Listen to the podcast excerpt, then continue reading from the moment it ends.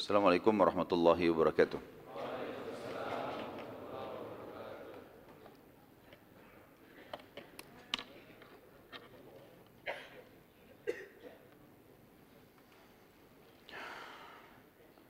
Alhamdulillah. Kalimat sederhana penuh dengan berkah, kalimat mulia yang telah dikhususkan oleh Sang Pencipta untuk orang-orang yang beriman, terucapkan dari lisan mereka dan akan dipenuhi segala kebutuhan mereka oleh Sang Pencipta. Kalimat ini selalu dirindukan oleh orang-orang beriman karena kemahamurahan Sang Pencipta Allah akan datang semua hanya dengan mengucapkannya. Dan dalam agama yang telah diturunkan oleh Allah diperintahkan agar setiap muslim dalam setiap kali melakukan kegiatan ataupun selesai kegiatan memuji Tuhannya dengan kalimat Alhamdulillah. Maka sangat wajar kalau kita selalu mengucapkan kalimat ini. Juga kita panjatkan salawat dan taslim, salam hormat, cinta, rindu, dan penuh ketundukan terhadap syariat yang dibawa oleh manusia terbaik, manusia yang telah disempurnakan oleh Sang Pencipta Allah secara khusus, fisiknya, akhlaknya, karakter-karakter, dan juga jalur nasabnya. Manusia yang telah diperintahkan oleh Sang Pencipta Allah secara khusus untuk dijadikan sebagai suri tauladan, dan tidak ada lagi nabi setelahnya, juga rasul. Kesempurnaan syariat Allah telah sempurna dengan diutusnya manusia terbaik ini dengan membawa syariat terakhir.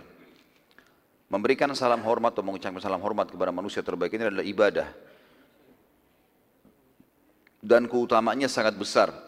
Karena dengan mengucapkan satu kali saja salam hormat, salawat dan taslim, maka akan dibalas oleh Allah dalam waktu yang bersamaan dengan 10 kali tambahan karunia atau rahmat. Maka sangat wajar kalau kita selalu mengucapkan salawat dan taslim kepada Nabi besar Muhammad sallallahu wa ala alihi wa sahbihi wasallam. Melanjutkan bahasan sirah nabawi kita, dan saya mengajak diri saya dan teman-teman sekalian untuk ikhlas kepada Allah subhanahu wa ta'ala. Niatnya betul-betul murni ingin menghadiri majelis ilmu tanpa harus melihat siapa yang menyampaikan, tapi apa yang disampaikan. Bila bermanfaat maka bersyukurlah kepada Allah. Bila ada yang keliru tentu kita memohon ampun kepada Sang Pencipta Allah subhanahu wa ta'ala. Kita akan masuk kepada kesepakatan Hudaybiyyah. Kita sudah sempat membahas pada pertemuan yang sebelumnya, bulan Syawal tahun 6 Hijriah, tentang Ghazwat Bani Mustaliq. Dan kurang lebih 3 jam bahasan kita berhubungan dengan masalah peperangan tersebut dan kisah terjadinya ifq. Kisah terjadinya ifq, fitnah tentang berzinanya Aisyah dengan Safwan radhiyallahu anhu ajma'in, dan ternyata itu adalah fitnah dan dusta. Dan kita sudah panjang lebar menjelaskan surah An-Nur yang Allah turunkan cukup panjang dari ayat 4 sampai ayat 26 berhubungan dengan masalah kisah tersebut. Pada bulan Dzulqa'dah, satu bulan setelahnya, seperti kita sekarang di Syawal ini, bentar lagi masuk Dzulqa'dah, tapi ini di tahun 6 Hijriah. Setelah kejadian perang Bani Mustaliq tadi, Nabi alaihi salatu wassalam mengiklankan di Madinah akan melakukan ibadah umrah. Dan perlu kita review sedikit teman-teman sekalian, kondisi Mekah pada saat itu masih sangat panas. Karena masyarakat Mekah, apalagi pemimpin-pemimpinnya, itu merasa sangat jengkel dengan kaum muslimin karena waktu mereka menyerang Madinah, yang kita bahas pada pertemuan-pertemuan sebelumnya, perang Ahzab ya, atau perang Khandak, perang Parit ya, di tahun 5 Hijriah gagal total. 10.000 pasukan mereka bubar semuanya. Bahkan Naim bin Mas'ud, salah satu dari pimpinan mereka, sempat masuk Islam. Suasana panas ini di Mekah betul-betul membuat mereka sangat benci dan tidak mau bertemu dengan kaum muslimin. Pada saat keadaan seperti itu, Nabi SAW justru iklankan akan umrah menuju ke Mekah. Keluarlah Nabi SAW dari Madinah dengan 1.399 orang. Bersama Nabi SAW berarti 1.400 orang. Sebagian buku-buku sejarah menyebutkan kalau jumlah mereka adalah 1.400 murni sahabat. Bersama Nabi SAW berarti 1.401 orang. Intinya kurang lebih 1.400 orang. Mereka keluar dengan menggunakan kain ihram dan mereka membawa pedang, tapi tidak membawa perlengkapan perang. Zaman dulu itu ada baju besi, ada topi besi, ada perisai, kalau orang niat berperang. Tapi ini enggak, pakai baju ihram dengan pedang juga dibawa. Rasulullah SAW suruh mereka bawa pedang. Dan ini nyata kalau Nabi SAW murni ingin umroh, bukan ingin menyerang Mekah. Karena semua 1400 semuanya pakai baju ihram.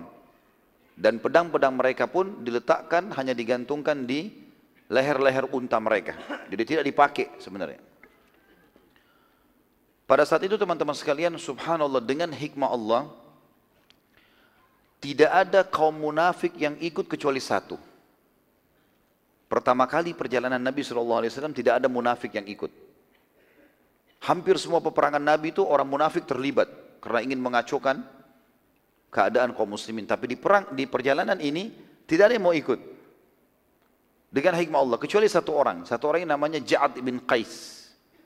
Nanti kita akan bahas kisahnya, Ja'ad ibn Qais, ya.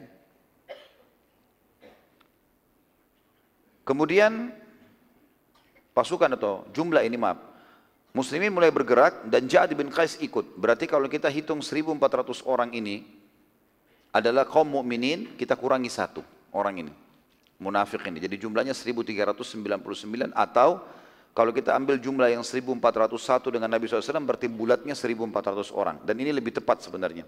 Kalau kita bahasakan dengan 1400 orang, kalau kita keluarkan si munafik tadi. Orang-orang munafik sempat berkata, pada saat Nabi SAW mau keluar bersama sahabatnya, Muhammad ini ngajak-ngajak orang untuk pergi ke Mekah, sudah tahu orang Mekah masih panas, mereka mungkin bisa membantai, lalu pergi umroh tanpa persiapan perang, hanya pedang. Pastilah Quraisy akan membantai kita nanti. Maka enggak usah keluar, hai muslimin. Jadi dari satu sisi Nabi SAW motivasi sahabat untuk keluar, sisi yang lain orang-orang munafik menahan itu. Nabi SAW tidak mempedulikan mereka, dan ini salah satu hal strategi menghadapi orang munafik. Jadi orang munafik mau koar-koar bagaimanapun, mau bicara apapun, tidak usah dipedulikan. Nanti hilang sendiri fitnahnya. Tapi kita waspadai gerak-gerik mereka. Dan ini sudah saya jelaskan pada pertemuan yang sebelumnya, dan dalam setiap kajian sirah ini sampai nanti meninggalnya Nabi SAW terus akan ada bahasan tentang orang-orang munafik dan bagaimana kondisi mereka. Tapi saya sudah jelaskan pertemuan sebelumnya, ciri khas yang sangat nyata dari orang munafik adalah membenci Islam. Kalau hanya hadis Nabi yang menyebutkan ciri mereka kalau bohong, bicara berbohong, kalau mereka berjanji memungkiri janji, kalau mereka berikan amanah dan mereka khianat, ini adalah ciri kecilnya. Karena semua orang bisa terjerumus dalam kejadian tersebut. Berarti ada ciri kemunafikan, tapi belum munafik namanya. Bisa membawa kepada munafik yang besar. Munafik yang besar adalah betul-betul membenci Islam. Allah dan Rasulnya mengatakan A, dia mengatakan B. Sebagaimana sudah kita singgung pada pertemuan yang sebelumnya tentunya. Nabi SAW menuju ke Bir Ali atau wilayah Dzul Khulaifah, tempat niatnya dan mikotnya kaum muslimin kalau mau umroh dan haji, dan beliau mengenakan ihram bersama seluruh sahabat pada saat itu, serta beliau memerintahkan para sahabat dari Madinah untuk membawa hadyu. Apa itu hadyu teman-teman sekalian? Hadyu adalah hewan yang dikhususkan untuk dikorbankan untuk Allah, yang diberi tanda juga tidak dibebani apapun punggungnya, baik manusia atau barang-barang, itu namanya hadyu. Kebanyakan kaum muslimin, termasuk orang-orang muslim di Indonesia, fahamnya hadyu ini hanya untuk haji. Jadi mereka berkorban pada saat haji saja. Kalau sunnah Nabi SAW, haji dan umroh. Makanya jarang sekali di antara jemaah kita kalau lagi umroh mereka hadyu, menyembelih hewan. Padahal sebenarnya bagian dari sunnah Nabi SAW. Dalilnya sangat nyata dalam kesepakatan Hudaybiyyah ini, pada bulan Dzulqa'dah tahun 6 Hijriah. Maka semua sahabat yang punya kemampuan membawa hadyunya. Jadi dia pakai tunggangan, kemudian dia bawa di belakang hadyunya. Bisa domba, bisa unta yang dibawa. Tapi khusus binatang ini, karena akan dikorbankan nanti di wilayah haram di Mekah, maka mereka tidak membebankan apapun di punggungnya. Tidak ditunggangi, tidak juga dikasih beban-beban. Sebagian ulama mengatakan, ini juga termasuk bagian dari sunnah Nabi SAW. Kalau kita ingin berkurban, sebentar lagi kita akan masuk Idul Adha insya Allah, maka usahakan hewan kurban itu tidak dibebani apa-apa. Jadi misalnya sapi, jangan sapi yang membajak. Ya. Emang sapi yang dipelihara khusus untuk dikurbankan.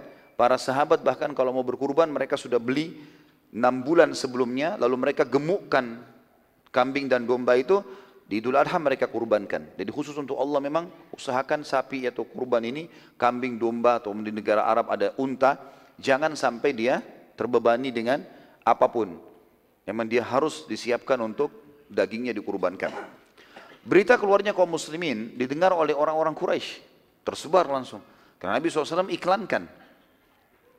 Kalau dalam peperangan, tradisi Nabi SAW beliau tidak pernah iklankan sasarannya, kecuali di Khaybar beliau iklankan terang-terangan. Juga perang Tabuk, 2 peperangan itu Nabi SAW iklankan. Yang lain tidak pernah. Setiap pasukan muslimin tidak tahu. Nabi bilang jihad ikut saja, kemana arah pasukan diikuti. Ini strategi supaya musuh tidak tahu kalau mereka akan diserang. Di sini Nabi SAW nyata bukan mau berperang karena beliau keluar dan mengiklankan kalau mau umrah. Dan memang jalannya menuju ke Mekah. Maka tersebar berita dan orang-orang Quraisy mengetahui. Pada saat mendengar itu orang-orang Quraisy pun keluar mempersiapkan pasukan yang sangat besar. Kurang lebih jumlahnya 3.000 dengan pakaian perang. Ingin menghadang Nabi SAW agar tidak masuk ke wilayah haram. Wilayah haram. Cara penyebutannya itu ha mim ra haram. Haram. Langsung. Ya, haram artinya dimuliakan. Kalau kita pakai alif haram, ya, berarti dilarang. Ya. Wilayah haram kita katakan masjid haram, masjid, ya, wilayah haramain. Ya. Ini Allah sebutkan dalam Al-Quran tentang kalimat haram, ashurul hurum misalnya dalam surah At-Taubah ayat 36 Allah sebutkan. Wilayah haram di Mekah teman-teman, termasuk kalau orang lagi haji, masuk di dalamnya adalah Mina dan Muzdalifah. Kan tempat jemaah haji salah satu tempat wukufnya dari tanggal 8 sampai tanggal 13 Zulhijjah. Haji itu tanggal 8 dikenal dengan hari Tarwiyah, tanggal 9 hari Arafah. Tanggal 9 itu paginya di Arafah sampai terbenam matahari, malamnya ya, malam tanggal 9 malam Idul Adha itu mereka di Muzdalifah. Tanggal 10, 11, 12, 13 ini semuanya di Mina. Jadi ada 3 lokasi yang didatangi bagi jemaah haji. Mina yang paling banyak, Muzdalifah malam hari di tanggal 9 dan Arafah pagi hari sampai terbenam matahari di tanggal 9 juga. Dari 3 lokasi ini Mina dan Muzdalifah masuk wilayah haram, tapi Arafah tidak masuk wilayah haram. Arafah di luar wilayah haram. Secara hukum kaum muslimin menerima hukum dari Allah dan orang-orang Quraisy juga masih turun-temurun membawa syariat Nabi Ibrahim alaihissalam khusus wilayah haram ini. Tidak boleh ada peperangan di situ, tidak boleh ada pertumpahan darah, tidak boleh dicabut pohonnya, nggak boleh dibunuh hewan-hewannya, ada hukum sendiri. Hukum wilayah haram, hukum wilayah haram. Quraisy lalu berkata, kita harus menghalau muslimin, nggak boleh mereka masuk ke wilayah haram, karena kalau masuk wilayah haram dan pakai baju ihram, maka orang-orang Quraisy sudah nggak bisa ganggu lagi. Dan itu aib yang sangat besar, akan tersebar berita di Jazirah Arab, ya. Kalau orang Quraisy menahan,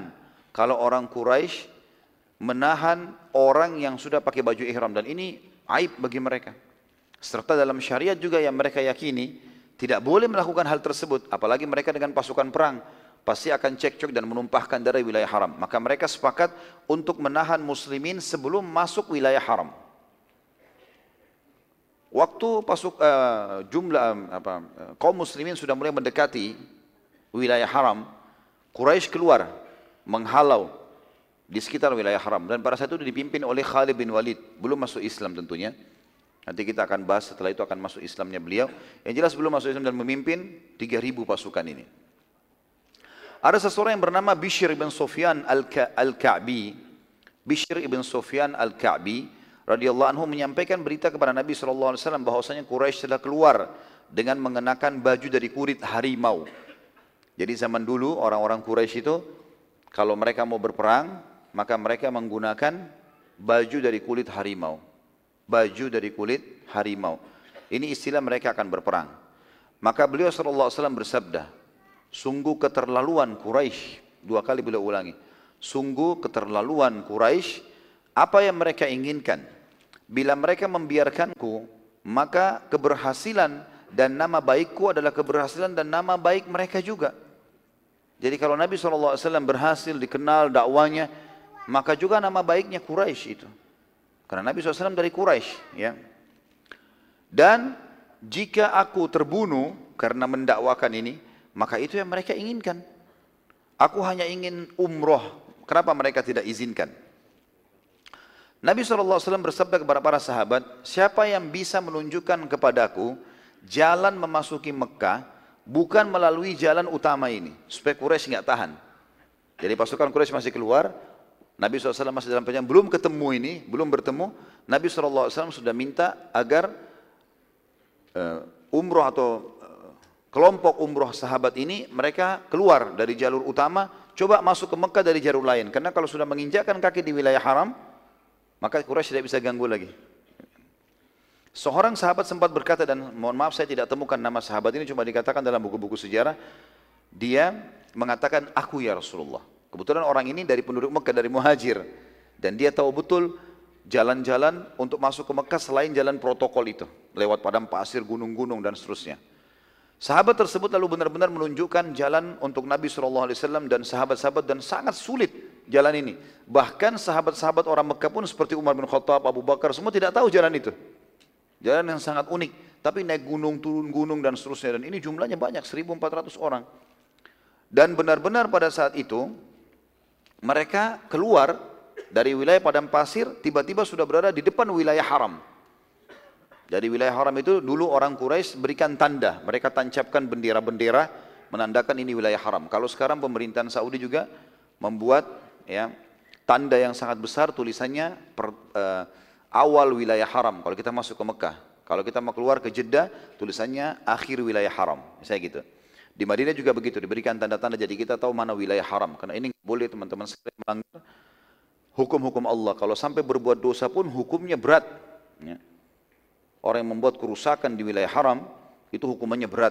Allah bisa menurunkan laknat padanya. Naudzubillah. Buat dosa dan seterusnya. Makanya hati-hati kalau lagi umroh atau haji, jangan sampai menyentuh kemaksiatan ini. Termasuk masalah tontonan-tontonan di kamar hotel. Harusnya hati-hati. Karena kadang-kadang ada juga jemaah kita, mereka pulang ke kamar hotel lalu kemudian kembali melihat lagi film-film, melihat dan lainnya. Ini wilayah haram, harusnya lebih hati-hati. Hindari semua itu, ya. Para sahabat sempat berkata pada saat tiba di wilayah haram, jadi wilayah haram sudah di depan Nabi SAW, unta Nabi tinggal melangkah beberapa langkah sudah masuk wilayah haram. Pasukan muslimin, jumlah muslimin juga ini, kelompok umroh akan masuk wilayah haram. Subhanallah, tiba-tiba unta Nabi SAW duduk. Tiba-tiba Nabi nggak suruh duduk, duduk untanya. Para sahabat datang, mendorong unta itu, menyuruh berdiri, nggak mau. Unta Nabi SAW, ya. Dengan begitu maka seluruh jumlah muslimin ini berhenti semua pada saat itu. Maka karena disuruh berdiri nggak mau, sampai sempat dipukul, nggak mau bangun unta Nabi SAW. Maka sebagian sahabat mengatakan, wahai utusan Allah, sungguh unta ini telah ditimpa keburukan. Kok bisa sudah tinggal masuk wilayah haram, terus kemudian dia berhenti nih. Kalau kita masuk Quraisy nggak jadi ganggu kita. Dan umroh akan terjadi. Subhanallah, jawaban Nabi SAW ini adalah panduan nabawi. Dan setiap muslim harus seperti ini. Mengembalikan kepada prasangka baik kepada Allah. Apa kata Nabi SAW? Tidak. Tetapi yang telah menahannya adalah yang telah menahan gajah-gajah Abraham menyerang Ka'bah. Maksudnya Allah. Walaupun kalian berusaha mendorongnya, dia tidak akan bangun nih. Dia tidak akan bangun, ya. Pastinya mereka akan tetap duduk, tetap akan duduk. Ya. Maka pada saat itu Nabi SAW lalu memerintahkan seluruh sahabat untuk berkemah pas di perbatasan haram itu. Padahal sebenarnya waktu muslimin putar memanuver di padang pasir sampai wilayah haram, pasukan Quraisy itu sudah keluar. Dan mereka menjaga muslimin jauh dari wilayah haram itu. Harapannya kalau terjadi peperangan tidak masuk ke wilayah haram, gitu kan. Jadi waktu mereka sudah tiba di lokasi yang mereka anggap muslimin akan lewati, ternyata mereka nggak temukan Nabi SAW dan para sahabat. Dan mereka kaget, Nabi SAW sudah berada di perbatasan haram. Jadi mereka tidak bisa lagi hadang, gitu kan. Tetapi waktu mereka tiba, teman-teman sekalian, di lokasi itu mereka kaget. Kok bisa Muhammad ini, tentu kita bilang SAW, dia tidak masuk ke dalam. Kenapa kok tetap di perbatasan itu saja gitu? Apalagi muslimin sudah berkemah di situ. Artinya mereka akan nginap di situ. Mereka nggak masuk wilayah haram. Pada saat itu teman-teman sekalian, Quraisy pun akhirnya menancapkan kemah-kemah mereka di seberang muslimin. Pada saat itu juga muslimin sempat kehilangan air, artinya tidak ada air. Kendi-kendi mereka sudah mulai kosong. Biasanya kalau mereka istirahat, mereka cari wilayah yang ada sumurnya. Di situ semua sumur-sumur yang ada di sekitar wilayah itu, dan wilayah itu namanya Hudaybiyyah. Kalau saya tidak salah, sekitar 80 km dari Mekah. Sekarang ini terkenal dengan peternakan untanya. Jadi kalau orang lagi umrah, orang lagi haji, mau pengen minum susu unta, biasanya ke sana mampirnya gitu kan, wilayah Hudaybiyyah. Yang jelas di situ ada sumur tapi kering semuanya. Ada satu mukjizat Nabi SAW terjadi pada saat itu. Mereka melaporkan kepada Nabi SAW, "Ya Rasulullah, tidak ada air untuk wudu, tidak ada air untuk minum. Sumur sekitar sini kami periksa ada berapa sumur, semuanya kering."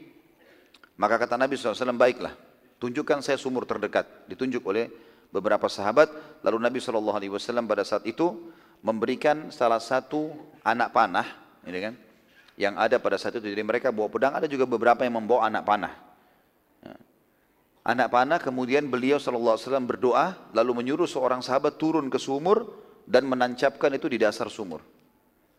Maka turunlah sahabat ini kemudian menancapkan di sumur. Dan ternyata sumur itu mengeluarkan air yang sangat deras. Itu salah satu mukjizat Nabi SAW. Kemudian Nabi SAW waktu melihat Quraisy pada saat itu berkumpul, banyak dengan perlengkapan perangnya.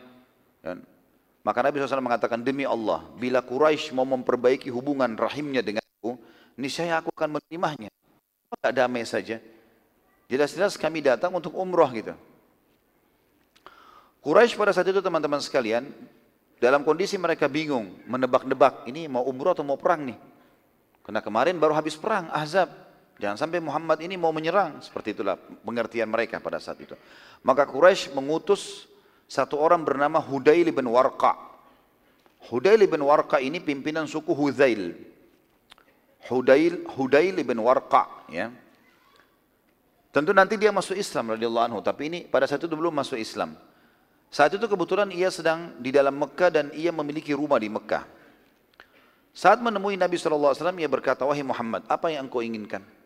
Jadi Quraisy utus si Hudhayl ini. Kata Nabi SAW, "Umrah." Coba lihat, hewan-hewan hadyu, jelas kami mau umrah. Kan kalian tahu, kalau umrah kan bawa hadyu. Ini hadyu ini banyak nih. Unta-unta sama domba yang tidak ada sesuatu pun beban di punggungnya, tidak ada yang tunggangi, dan juga di lehernya dikasih tanda. Biasanya mereka ikat tanda-tanda, gitu kan. Lalu ia bertanya, orang itu, Hudhayl bertanya, "Lalu kenapa engkau membawa senjata? Kenapa ada pedang? Kenapa ada beberapa yang punya anak panah?" Gitu kan. Kata Nabi SAW, "Aku khawatir kalau tiba-tiba kami diserang. Tentu sangat tidak masuk akal bila kami tidak membela diri. Jadi nggak ada maksud untuk berperang." Hudhayl bin Warqa lalu kembali kepada Quraisy dan berkata, "Kalau Nabi SAW hanya mau umroh," dan ia menceritakan jawaban Nabi SAW. Lalu ia berkata pada Quraisy, "Biarkan aja dia masuk. Jangan ditahan nih." Ternyata sebagian tokoh-tokoh Quraisy nggak mau itu. Ya. Dan perlu kita tahu teman-teman, suku Hudhayl ini, suku sebenarnya bukan asli penduduk Mekah. Mereka tinggal di sebelah Mekah. Maka orang-orang Quraisy curiga, walaupun sebenarnya Hudhayl masih dalam keadaan agama, masih dalam agama mereka. Lalu kata Quraisy, "Dari mana kita bisa memastikan kalau dia benar-benar hanya mau umroh, sementara yang bisa membuktikan hanya perkataan Muhammad saja kepadamu? Dari mana kau bisa yakin itu?" Quraisy lalu mengutus orang yang kedua, namanya Mikraz bin Hafs. Mikraz bin Hafs. Saat Mikraz ini menemui atau melihat, Nabi SAW melihat Mikraz, maka beliau bersabda, "Orang ini pengkhianat. Dia kalau datang, apa yang saya sampaikan nanti bisa dibalik sama dia." Si Mikraz ini. Maka Mikraz bin Hafs tidak menemui Nabi SAW, juga para sahabat. Tapi ia hanya mengelilingi muslimin dengan kudanya, lalu ia balik kepada Quraisy untuk memastikan jumlah dan persiapan senjata saja. Saat kembali ke Quraisy, ia ditanya, "Apa yang kamu bawa dari informasi?" Kata dia, "Tidak jelas. apakah Muhammad mau umrah atau mau perang? Padahal sudah jelas-jelas mereka pakai baju ihram, mereka hanya bawa senjata sederhana, tidak ada topi besi, tidak ada baju besi, tidak ada perisai, dan ada hadyu, gitu kan. Quraisy lalu berkata, sungguh engkau belum membawa berita apapun yang kami butuhkan. Lalu Quraisy mengutus orang yang ketiga, Hulais bin Alqamah. Hulais ini kebetulan dia kepala suku Ahabis. Ahabis, ya, sebenarnya bisa dikatakan jamak daripada Habasyah, dari negara Ethiopia, ya. Dan mereka bersekutu dengan Quraisy. Kebetulan si Hulais ini bin Alqamah, dia kepala sukunya dari Afrika. Kebetulan lagi ada di Mekah, karena dia sekutu juga ikut dalam pasukan itu. Saat Nabi SAW melihat datangnya Hulais dari kejauhan, maka beliau bersabda, orang ini memuliakan hadyu. Dia memuliakan hewan-hewan yang mau dikurbankan untuk Allah di wilayah haram, dia muliakan sekali. Nanti dia hormatin gitu loh. Nabi SAW lalu menyuruh para sahabat untuk mengumpulkan semua hewan hadyu di depan kelompok muslimin ini, supaya orang ini lihat, gitu kan. Maka Hulais pun bin Alqamah melihat hal tersebut, maka segera memahami kalau Nabi SAW mau umrah. Dia nggak ketemu dengan Nabi, dia lalu kembali, dan Quraisy berkata, hai Hulais, apa yang kau bawa? Kata Hulais, pasti kalau Muhammad mau umrah. Quraisy berkata, dari mana kau mengetahui itu? Kata Hulais, jelas dia atau mereka membawa hadyu. Nggak pernah ada orang mau perang bawa hadyu, ngapain bawa unta sama kambing di pasukan, gitu kan. Kalaupun pasukan membawa unta, itu biasanya unta yang dipakai untuk berperang. Nggak ada unta hadyu begini. Jadi sekali lagi saya bilang, kalau atau hewan-hewan yang dipakai kurban ini teman-teman sekalian adalah hewan-hewan yang memang dipelihara untuk itu. Jadi kalau kita naikin punggungnya, mungkin dia tidak kuat untuk menampung beban, gitu kan. Quraisy berkata kepada orang ini, sungguh kau orang badui tidak mengerti apa-apa. Jadi saking khawatirnya Quraisy, jangan sampai ini muslimin akan menyerang mereka. Gitu. Hulais lalu marah dan berkata, jelas orang-orang datang memuliakan Ka'bah dan Allah, ya, memuliakan Ka'bah dan Allah, lalu kalian melarangnya? Demi Allah, bila kalian melarang mereka, maka aku akan kerahkan semua sukuku Ahabis menghancurkan kalian, wahai Quraisy. Quraisy lalu berkata, sabarlah wahai Hulais, izinkan kami menentukan keputusan kami dan maafkan kami. Karena ini kondisinya luar biasa, hampir pada saat itu terjadi keributan antara Quraisy sama Ahabis. Ahabis suku yang kuat. Quraisy lalu mengutus orang yang keempat, Urwa bin Mas'ud Al Thaqafi. Ini tentu juga nanti akan masuk Islam, ya. Dan dia adalah kepala suku Thaqif, kota Taif. Nanti setelah pembebasan kota Mekah kita bahas insya Allah perang atau pengepungan kota Taif dan bagaimana Urwa bin Mas'ud akan masuk Islam. Kita perlu tahu teman-teman, Urwa ini punya kedudukan di Mekah dan di Taif. Kalau di Mekah Urwa, dan kalau di Taif Urwa bin Mas'ud, kalau di Mekah Al-Walid bin Uqbah. Dua orang ini itu sangat ditokohkan oleh orang Quraisy, dan Al-Quran menceritakan kepada kita tentang kedudukan kedua orang ini di mata mereka, ya, bukan di mata Islam. Disebutkan dalam surah Az-Zukhruf, surah nomor 43 ayat 31 tentang kedudukan kedua orang ini. Surah Az-Zukhruf, surah nomor 43 ayat 31. A'udzu billahi minasyaitonir rajim. Wa qalu laula nuzzila hadzal Qur'anu ala rajulin minal qaryataini 'azim.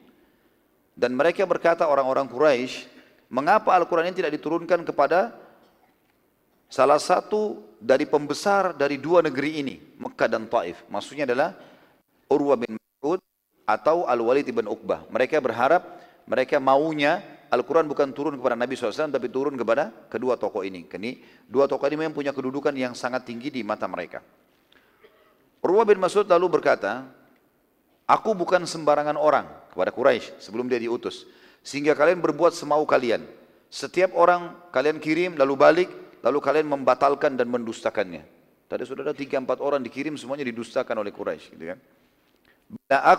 Bila aku yang kalian utus, maka kalian harus percaya pada informasi yang aku datangkan. Kata Quraisy, baiklah. Urwa bin Mas'ud lalu mengatur sebuah strategi untuk memastikan tujuan muslimin mau umrah atau mau perang. ia coba memancing emosi muslimin. Bila mereka emosi, berarti mereka mau perang. Dan bila mereka tidak terpancing, berarti mereka mau umrah. Itu pertimbangan Urwah pada saat itu. Saat melihat Urwah tiba di tengah-tengah muslimin dalam kondisi mengenakan baju perang, maka Nabi SAW memerintahkan agar salah seorang sahabat yang bernama Al-Mughirah bin Shu'bah radhiyallahu anhu mengenakan baju perang lengkap dan duduk di belakang Nabi. Karena Urwah datang dengan baju perang, bawa pedang, bawa perisai, dan dia minta duduk di hadapan Nabi SAW. Maka untuk berjaga-jaga, Nabi SAW pakai ihram, maka ada satu orang sahabat namanya Al-Mughirah bin Shu'bah, Nabi izinkan dia untuk pakai baju perang. Dan ini juga sebuah hukum, teman-teman. Kita kan kalau sudah niat ihram, umrah haji, nggak boleh lagi pakai baju kan? Pakai baju berjahit sudah nggak boleh hukumnya. Kalau kita pakai ganti ihram kita dengan baju berjahit, maka kena kurban, ya, dam. Maksudnya kena hukuman, kita harus sembelih hewan. Ini izin Nabi SAW kepada Mughirah bin Shu'bah untuk menjaga Nabi SAW. Maka dia pakai baju perang lengkap, pakai topi besi, pakai baju perang dengan pedang, lalu berdiri di belakang Nabi SAW. Tentu ini tujuannya untuk menjaga-jaga jangan sampai Urwah menyerang tiba-tiba Nabi SAW. Al-Mughirah bin Shu'bah ini, teman-teman sekalian, perlu kita garis bawahi, sahabat yang Nabi suruh berdiri belakang dengan baju perang ini adalah keponakannya Urwah. Urwah yang datang ini pamannya, ini ponakan. Tapi Urwah tidak kenal karena pakai baju perang lengkap, dan zaman dulu orang kalau pakai baju perang lengkap mukanya pun ditutup. Mereka kasih kain ditutup, jadi cuma bagian mata yang kelihatan, gitu kan? Urwah lalu berkata, apakah engkau ingin masuk ke Mekah dengan cara paksa, hai Muhammad? Kata Nabi SAW, aku ingin umrah. Demi Allah ketahuilah, kata Urwah, bila engkau berfikir perang, maka semua yang berada di sisimu ini pastikan akan meninggalkanmu. Ini kata Urwah. Urwah niatnya ingin memancing emosi para sahabat. Kalau orang niat umrah, niat ibadah, apapun yang terjadi, biasanya orang umrah itu ada saja atau haji, ada cobaannya. Terlambat di bandara, kopernya hilang, apalah segala macam, banyak terjadi. Biasanya orang kalau niat ibadah tuh dia sabar. Ya sudah, mungkin cobaannya, pembersihan dosa, gitulah ya. Umumnya orang kalau mau ibadah lebih tenang. Orang kalau mau ke masjid, mau sholat, lebih tenang. Dibandingkan memang dasarnya orang mau pergi berperang atau mau pergi ke tempat-tempat yang tidak benar misalnya ya. Mendengar hal tersebut dari Urwah, maka Abu Bakar pun yang sangat sabar. Abu Bakar ini orang yang sangat sabar. Terkenal sekali dengan kebijaksanaannya. Bahkan kata Nabi SAW, orang yang paling pengasih di antara umatku, untuk umatku adalah Abu Bakar. Sampai dikatakan waktu di zaman khilafahnya beliau, kalau beliau datang dari safar, masuk ke kota Madinah, disambut sama anak kecil. Semuanya pada gelantungan di bajunya dan di badannya Abu Bakar. Karena luar biasa, anak kecil semua disayangi, orang tua disayangi. Nggak pernah marahin orang lah. Beda dengan di zaman Umar. Umar begitu masuk, orang pada lari semua. Segan dengan beliau, gitu kan. Abu Bakar pun yang sangat penyayang ini, terganggu dengan penyampaian Urwah ini. Karena dia bilang, hai Muhammad, kalau kau niat mau berperang sekarang, ini semua di sekitarmu pasti bohongin kamu. Dusta semua nih, nanti akan tinggalin kamu. Sahabat semua dituduh pendusta, gitu kan. Abu Bakar nggak sabar nih. Abu Bakar radhiyallahu anhu lalu berdiri dan niat ingin mencela Urwah. Maksudnya, kamu pendusta. Kami tidak ada pembohong sebenarnya, kami tidak mungkin berkhianat. Ya. Sambil berkata, demi Allah, kami tidak akan pernah meninggalkan Nabi SAW. Urwah berkata, kalau bukan karena engkau memiliki kedudukan di sisiku, wahai Abu Bakar, niscaya aku sudah membalas celaanmu. Nabi SAW lalu menenangkan Abu Bakar. Sudah, tenang, disuruh duduk. Tradisi kaum Arab pada saat itu, teman-teman sekalian, bila ingin memancing emosi seseorang dan menantangnya, maka ia memegang dan menarik jenggotnya. Jadi bukan kepalanya, gitu kan? Tapi dia datang lalu dia memegang jenggotnya dan ditarik. Itu tradisi pada saat itu. Jadi kalau mau memancing emosi, maka Urwah saat itu, pada saat itu dia ingin melakukan perbuatan itu kepada Nabi SAW. Maka Al-Mughirah, keponakannya tadi ini yang dia tidak kenal, tidak bisa sabar. Lalu ia memukul tangan Urwah dengan pedang, tapi pedangnya bukan yang tajamnya, dibalik dipukul. Karena ini dia sudah tahu, orang Urwah ini mau datang, mau sengaja tarik jenggot Nabi SAW. Waktu dipukul, ternyata kena pukulannya keras dan pedang. Berat gitu kan. Maka kata Urwah, sungguh kau sudah melukaiku. Gitu kan. Perwa lalu berkata kepada Nabi SAW, siapa orang yang kasar ini? Dia nggak tahu kalau ini ponakannya. Al-Mughirah berkata, singkirkan tanganmu dari Nabi SAW atau aku akan memotong tanganmu. Jangan pernah berani kau sentuh Nabi. Ini memang kalau orang dikhususkan untuk membela Nabi SAW harusnya begitu memang. Pengawal, pemimpin, nggak boleh disentuh. Gitu kan. Lalu Urwa kembali bertanya kepada Nabi SAW. Waktu mendengar, karena tadi kan dia bilang, siapa orang yang kasar ini? Nabi SAW belum jawab, Urwa Al-Mughirah sudah jawab. Singkirkan tanganmu dari Nabi atau saya akan potong. Dia ulangi lagi, hai Muhammad, siapa orang yang kasar ini? Maka Nabi SAW mengatakan, apakah engkau tidak mengenalnya? Ini adalah ponakanmu sendiri. Al-Mughirah bin Shu'bah, gitu kan. Urwa lalu berkata, oh hebat sekali kamu ya. Paman marah sama ponakannya. Bukankah baru kemarin saya menyelamatkan kau dari masalah besarmu, lalu sekarang engkau mau memukul dan membunuhku? Ada sebabnya kalimat ini. Saya sampaikan. Al-Mughirah ini teman-teman, ya, sebelum masuk Islam dia dalam kondisi kafir. Dan dia punya sedikit kisah unik. Satu hari dia pernah keluar ke kota Taif, 60 kilo dari kota Mekah, bersama suku Malik. Salah satu suku yang sangat tinggal dekat kota Taif, menuju ke Raja Mesir yang bernama Al-Muqaikis. Al-Mughirah waktu itu memiliki sifat yang kasar dalam bermuamalah, termasuk dalam berbicara, orangnya kasar. Saat berbicara dengan Al-Muqaikis, Al-Muqaikis ini Raja Mesir, ia kasar, gitu kan? Karena orang Badui, biasa subhanallah ada orang mungkin kita menganggapnya kasar, tapi mungkin bagi dia tidak, ya. Mungkin terbiasa teriak-teriak, terbiasa menggunakan kalimat-kalimat yang mungkin bagi sebagian orang kasar. Kurang lebih seperti itu. Jadi bukan di sini kasar memang adalah hal-hal yang tidak baik secara umum, tapi cara berbicaranya saja. Ya. Jadi ada tradisi-tradisi mungkin di Indonesia juga termasuk ada ya. Ya mungkin kalau teman-teman dari Sulawesi sini tidak asing. Ya, kita di Sulawesi Selatan kalau mau matikan lampu bilang apa? Hah? Bunuh lampu. Biasa begitu. Sebenarnya bukan niatnya seperti mengambil pisau nusuk, tapi bahasanya bunuh lampu sudah malam, gitu kan. Padahal maksudnya matikan lampu ya. Matikan, mati mungkin lebih santun menurut sebagian orang dari sisi retorika bahasa. Tapi bukan berarti orang Sulawesi itu kasar, gitu kan. Seperti itu kurang lebih yang kita maksudkan dengan Mughirah. Jangan lagi dipelintir perkataan saya. Nah. Alhamdulillah saya dari Sulawesi Selatan, dan saya banyak orang Bugis, gitu. Tapi bukan maksud untuk itu, tapi ini retorika, biasa ada orang begitu ya. Mungkin cukup banyak retorika seperti ini. Jadi Al-Muqaikis waktu itu, Raja Mesir, karena mereka orang Mesir ini terkenal di kalangan orang-orang Arab, bahasa mereka itu seperti, tanda kutip ya, bahasa penuh dengan kalau kita bahasakan mungkin bunga-bunga ya, hiasan lah.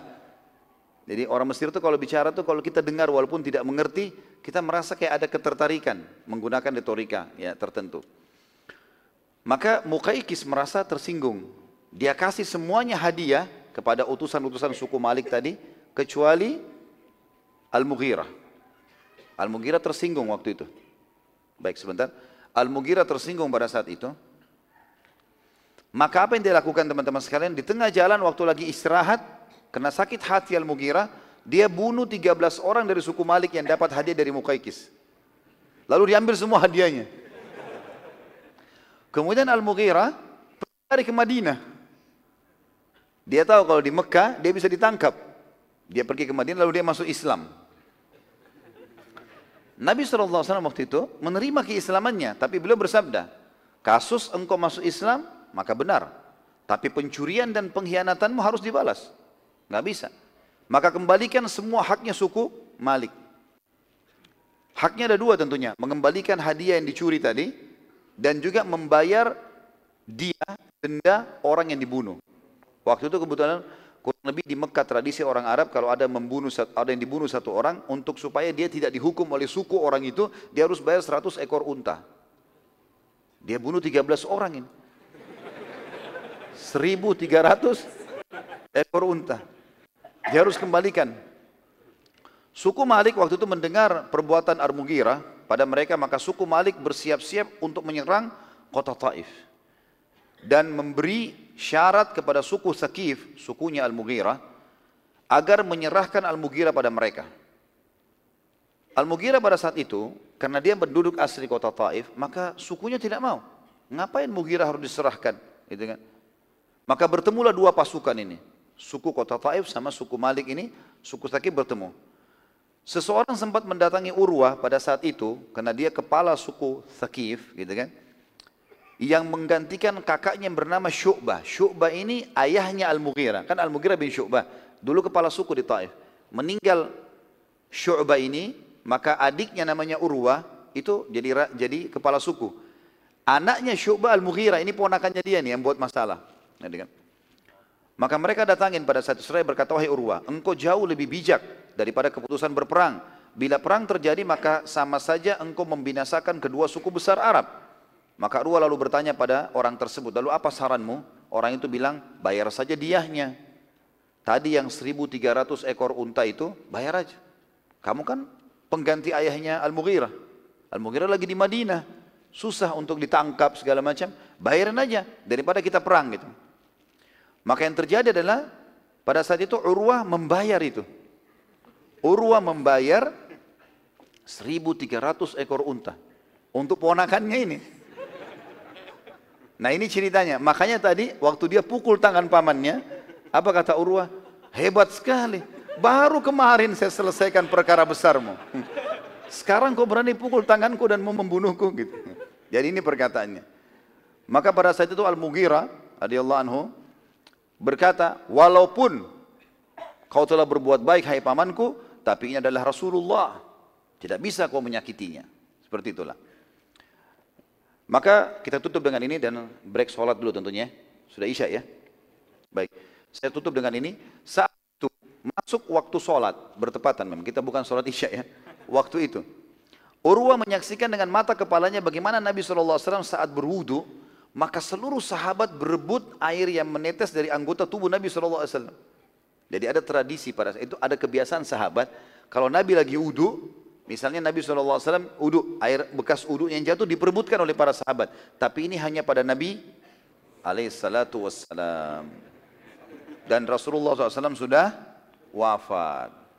Makanya mereka tidak pernah lakukan itu pada Abu Bakar, pada Umar, pada Uthman, pada Ali, pada Abbas, pada Hamzah. Enggak pernah mereka lakukan radhiyallahu anhum ajma'in. Mereka tidak pernah ambil air wudunya orang-orang ini. Hanya Rasulullah Sallallahu alaihi wasallam. Ini perlu digarisbawahi. Maka pada saat itu pun mereka memperebutkan air itu. Begitu pula dengan air kumurannya Nabi SAW. Waktu Nabi kumur-kumur dibuang, sahabat menampungnya, gitu kan? Pada saat itu teman-teman sekalian, Muslimin lalu sholat di belakang Nabi SAW dan meninggalkan Urwah serta semua Muslim ikut sholat, tidak satu pun berjaga-jaga. Kan ini Urwah musuh. Tapi ditinggalkan karena sudah azan iqamah, mereka jamak salat mereka. Urwa melihat kejadian tersebut lalu dia balik kepada Quraisy. Saat tiba Quraisy bertanya, "Apa berita hai Urwa?" Kata Urwa, "Muhammad mau umroh. Namun perlu kalian ke Quraisy, demi Allah, aku telah mendatangi Kisrah di istananya." Kisrah ini raja Persia. Kebetulan Urwa ini adalah kepala suku dan dia sering mengunjungi raja-raja dunia. "Aku telah mendatangi kaisar Romawi di istananya. Juga aku sudah pernah mendatangi Najasyi, raja Ethiopia, raja-raja dunia pada saat itu di istananya. Aku tidak pernah menemukan sahabat mereka seperti sahabatnya Muhammad. Demi Allah, mereka tidak akan membiarkan kalian menyakiti ataupun menyerang Muhammad sampai mereka semua mati terbunuh. Dan bila sejumlah itu manusia kalian bunuh semuanya, maka bagaimana kalian bisa merasa aman dan tenang setelah itu?" Dalam riwayat Bukhari disebutkan teman-teman sekalian, bahwasanya sebelum Urwa bin Mas'ud masuk Islam, ketika menjelaskan tentang keadaan Nabi SAW kepada Quraisy di kesepakatan Hudaybiyyah atau pada kesepakatan Hudaybiyyah, dia berkata kepada orang-orang Quraisy sekaligus kaumnya dari suku Thaqif di kota Taif, "Wahai kaumku, demi Allah, sungguh aku telah mendatangi raja-raja dunia. Aku telah menemui kaisar Romawi, Kisra Persia, dan Najasyi Ethiopia. Tidak seorang pun dari mereka yang diagungkan sebagaimana sahabat Muhammad mengagungkan Muhammad. Demi Allah, bila Muhammad mengeluarkan riya, Waktu wudhu tadi kan kumur-kumur dibuang air gitu. Maka para sahabatnya memperebutkannya serta menggosokkan pada wajah dan baju mereka. Juga Muhammad memerintahkan, dan jika Muhammad memerintahkan sesuatu, maka segera mereka semua melaksanakan tanpa menunda. Jika Muhammad berwudu, maka hampir para sahabat berkelahi, hampir para sahabatnya berkelahi dalam memperebutkan tetesan air wudunya. Jika salah seorang dari mereka berbicara di hadapan Muhammad, maka ia mengecilkan suaranya dan ia tidak berani menatap wajah Muhammad karena pengagungan dalam jiwanya. Jadi waktu itu Urwa masih dalam keadaan kafir ya. Tapi dia menggambarkan bagaimana cintanya para sahabat kepada baginda Nabi alaihi salatu wassalam. Oleh karena itu teman-teman sekalian, asas dan pondasi dasar mengambil syariat ya, Al-Quran dan Sunnah dari pemahaman para sahabat. Karena mereka orang yang paling mencintai baginda Nabi alaihi salatu wassalam. Kalau mau melakukan perbuatan, cari informasi dari kaum salafus salih, dari para sahabat, terutama 3 generasi emas, sahabat, tabi'in dan tabi'in. Sesuai dengan sabda Nabi SAW, sebaik-baik masa adalah masaku, jadi aku dan para sahabatku. Itu generasi emas para sahabat.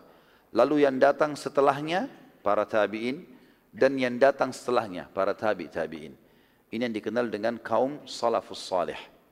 Setiap ibadah, setiap perbuatan, perjuangan, ya, semuanya diambil dari 3 generasi emas ini. Maka tidak akan pernah seseorang menyimpang dari agama, karena mereka ini adalah generasi yang sangat dekat dengan baginda Nabi alaihi salatu wassalam. Ini riwayat Bukhari. Setelah menyampaikan ini, maka orang-orang Quraisy berkata kepada Urwah, apa saranmu hai Urwah? Kata Urwah, berdamailah dengannya, maksudnya dengan Nabi SAW. Minta ia tidak masuk ke Mekah tahun ini. Kan itu saja yang kalian inginkan. Kalian tidak mau Muhammad masuk, ya sudah jangan izinkan masuk tahun ini. Tapi jangan tahan dia di tahun-tahun depan. Yang penting kalian sudah aman. Sudah tersebar berita kalau Quraisy berhasil menahan muslimin. Sudah selesai. Dan apa yang kalian khawatirkan penyerangan Mekah sudah tidak terjadi. Kalaupun dia mau serang tahun-tahun depan, kalian masih punya persiapan yang banyak ya untuk mempertahankan Mekah. Tapi waktu itu Quraisy masih penasaran teman-teman sekalian. Secara diam-diam, Urwa kan tadi sudah kasih syarat ya, kalau saya pergi, saya kembali, jangan permainkan saya seperti orang-orang yang sebelumnya, harus terima apa yang saya bawa, informasi, dan terima pendapat saya. Rupanya mereka diam-diam, mereka mengutus beberapa anak muda Quraisy, jumlahnya 40 orang, dari ahli-ahli perang, untuk menculik salah satu sahabat.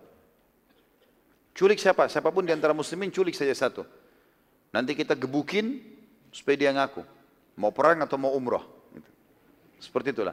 Jadi saking ketakutan Quraisy yang luar biasa gitu. Tapi dengan hikmah Allah, waktu 40 orang ini menyelinap mau masuk di antara khemah muslimin, tiba-tiba mereka jadi tawanan muslimin. Yang menjadi ketua keamanan Umar bin Khattab waktu itu. Tangkap semua 40 orang itu. Padahal mereka pakai ihram, bukan pakai baju perang. Dan 40 orang ini dirantai semuanya. Diikat, kemudian ditaruh di depannya kemah kaum muslimin, diperlihatkan kepada Quraisy. Ini lihat 40 orang mata-mata kalian nih. Atau mereka semua sudah lihat, ini muslimin tidak dengan pakaian perang, tapi bisa menangkap 40 orang, pasukan terbaiknya, gitu kan?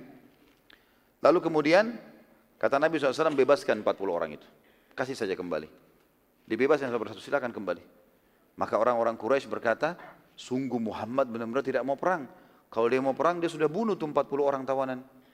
Tapi dia nggak bunuh, dibebasin sama dia. Maka pada saat itu pun, teman-teman sekalian, Nabi SAW melihat orang-orang Quraisy masih banyak pertimbangannya. Padahal sebenarnya tinggal izinkan masuk, jangan hadang. Nabi SAW juga tidak mau ya, bentrok. Maka Nabi SAW mengatakan, panggil Umar bin Khattab, hai Umar. Karena dia kepala keamanan di situ, diperintahkan Nabi SAW, berkata Nabi SAW, hai Umar, aku ingin engkau masuk ke Mekah dan temui Abu Sufyan langsung, pimpinan Quraisy. Ngobrol, tanya, bilang kenapa ditahan. Gitu kan? Lalu Umar berkata, wahai utusan Allah, Anda sangat tahu bagaimana permusuhanku dengan Quraisy. Kalau aku yang masuk nih, lalu mereka buat masalah, perang. Nggak bisa. Jadi jangan saya ya Rasulullah. Nggak bisa kontrol emosi. Kata Nabi SAW, lalu siapa kalau bukan kamu? Kata Umar, dari sukunya Abu Sufyan. Abu Sufyan dari suku Umayyah. Cari sahabat kita, sahabat Anda, dari suku Umayyah. Yang lebih bijak, lebih tenang, bisa bertemu dengan Abu Sufyan. Kata Nabi SAW, siapa itu? Kata Umar, Uthman bin Affan. Uthman bin Affan ini masih sepupunya Abu Sufyan. Gitu kan? Orangnya lebih tenang, tidak emosional. Jangan saya. Gitu kan? Maka Nabi SAW mengatakan, baiklah, ide yang bagus. Kemudian lalu, dari di sini, teman-teman sekalian, Umar bin Khattab bukan membantah perintah Nabi SAW, tapi memberikan ide. Tapi kalau Nabi SAW tetap suruh beliau lakukan, gitu kan? Maka Nabi SAW juga menerima pendapat yang baik. Kalau Nabi SAW aja menerima pendapat yang baik, apalagi kita ya. Harus kita biasa menerima kebaikan-kebaikan dari orang. Uthman bin Affan radhiyallahu anhu lalu diutus oleh Nabi SAW menuju ke Mekah, dan dia masuk sendirian. Waktu orang Quraisy lihat Uthman sendirian pakai baju ihram, dibiarkan. Masuklah ke wilayah haram menuju ke Mekah, ketemui Abu Sufyan. Lalu pada saat itu teman-teman sekalian, saat tiba di Mekah, Abu Sufyan menyambut Uthman dan berkata, bila engkau ingin tawaf, hai Uthman, tawaflah. Enggak ada yang ganggu kamu, kamu aman. Uthman pun mengatakan, demi Allah tidak. Aku tidak akan tawaf sebelum Rasulullah SAW melakukan tawaf. Maka aku datang hanya untuk meminta kepadamu dengan baik-baik agar memberi izin kami umrah. Dan kami jamin kami akan tidak akan berperang. Kami tidak akan merebut Mekah. Abu Sufyan berkata, aku akan pertimbangkan. Beri aku waktu beberapa saat, aku pertimbangkan. Dan aku minta agar engkau jangan keluar dari Mekah sampai aku putuskan. Maka Uthman pun waktu itu sebenarnya diikram, dihormati oleh Abu Sufyan. Dikasih makanan, dikasih tempat yang layak, hanya untuk nunggu. Abu Sufyan rencana mempertimbangkan dulu, gitu kan. Nabi SAW waktu itu di perkemahan muslimin, melihat kenapa kok lelat nih, Uthman gak datang. Mau kirim lagi satu orang, orang-orang Quraisy sudah menahan. Ya. Maka yang terjadi adalah, Nabi SAW khawatir jangan sampai Uthman bin Affan dibunuh. Maka beliau pun akhirnya mengiklankan kepada para sahabat untuk membaiat, mengambil kesepakatan setia membela agama Allah, gitu kan. Di bawah sebuah pohon, dan pada saat itu dikenal dengan Baiat Ridwan. Ridwan artinya keridhaan, gitu kan. Orang-orang yang mau membaiat, memberikan kesepakatan setianya, perjanjian setia untuk membela agama Allah sampai mati. Maka pada saat itu pun seluruh sahabat kumpul. Dan di dalam kesepakatan ini teman-teman sekalian, tidak boleh ada satu sahabat pun yang lari dari kancah peperangan kalau sampai Nabi perintahkan menyerang Mekah. Karena Uthman bin Affan utusan, tidak boleh dibunuh. Ini kalau Uthman terbunuh. Maka para sahabat pun satu persatu, Nabi SAW berdiri di bawah pohon itu.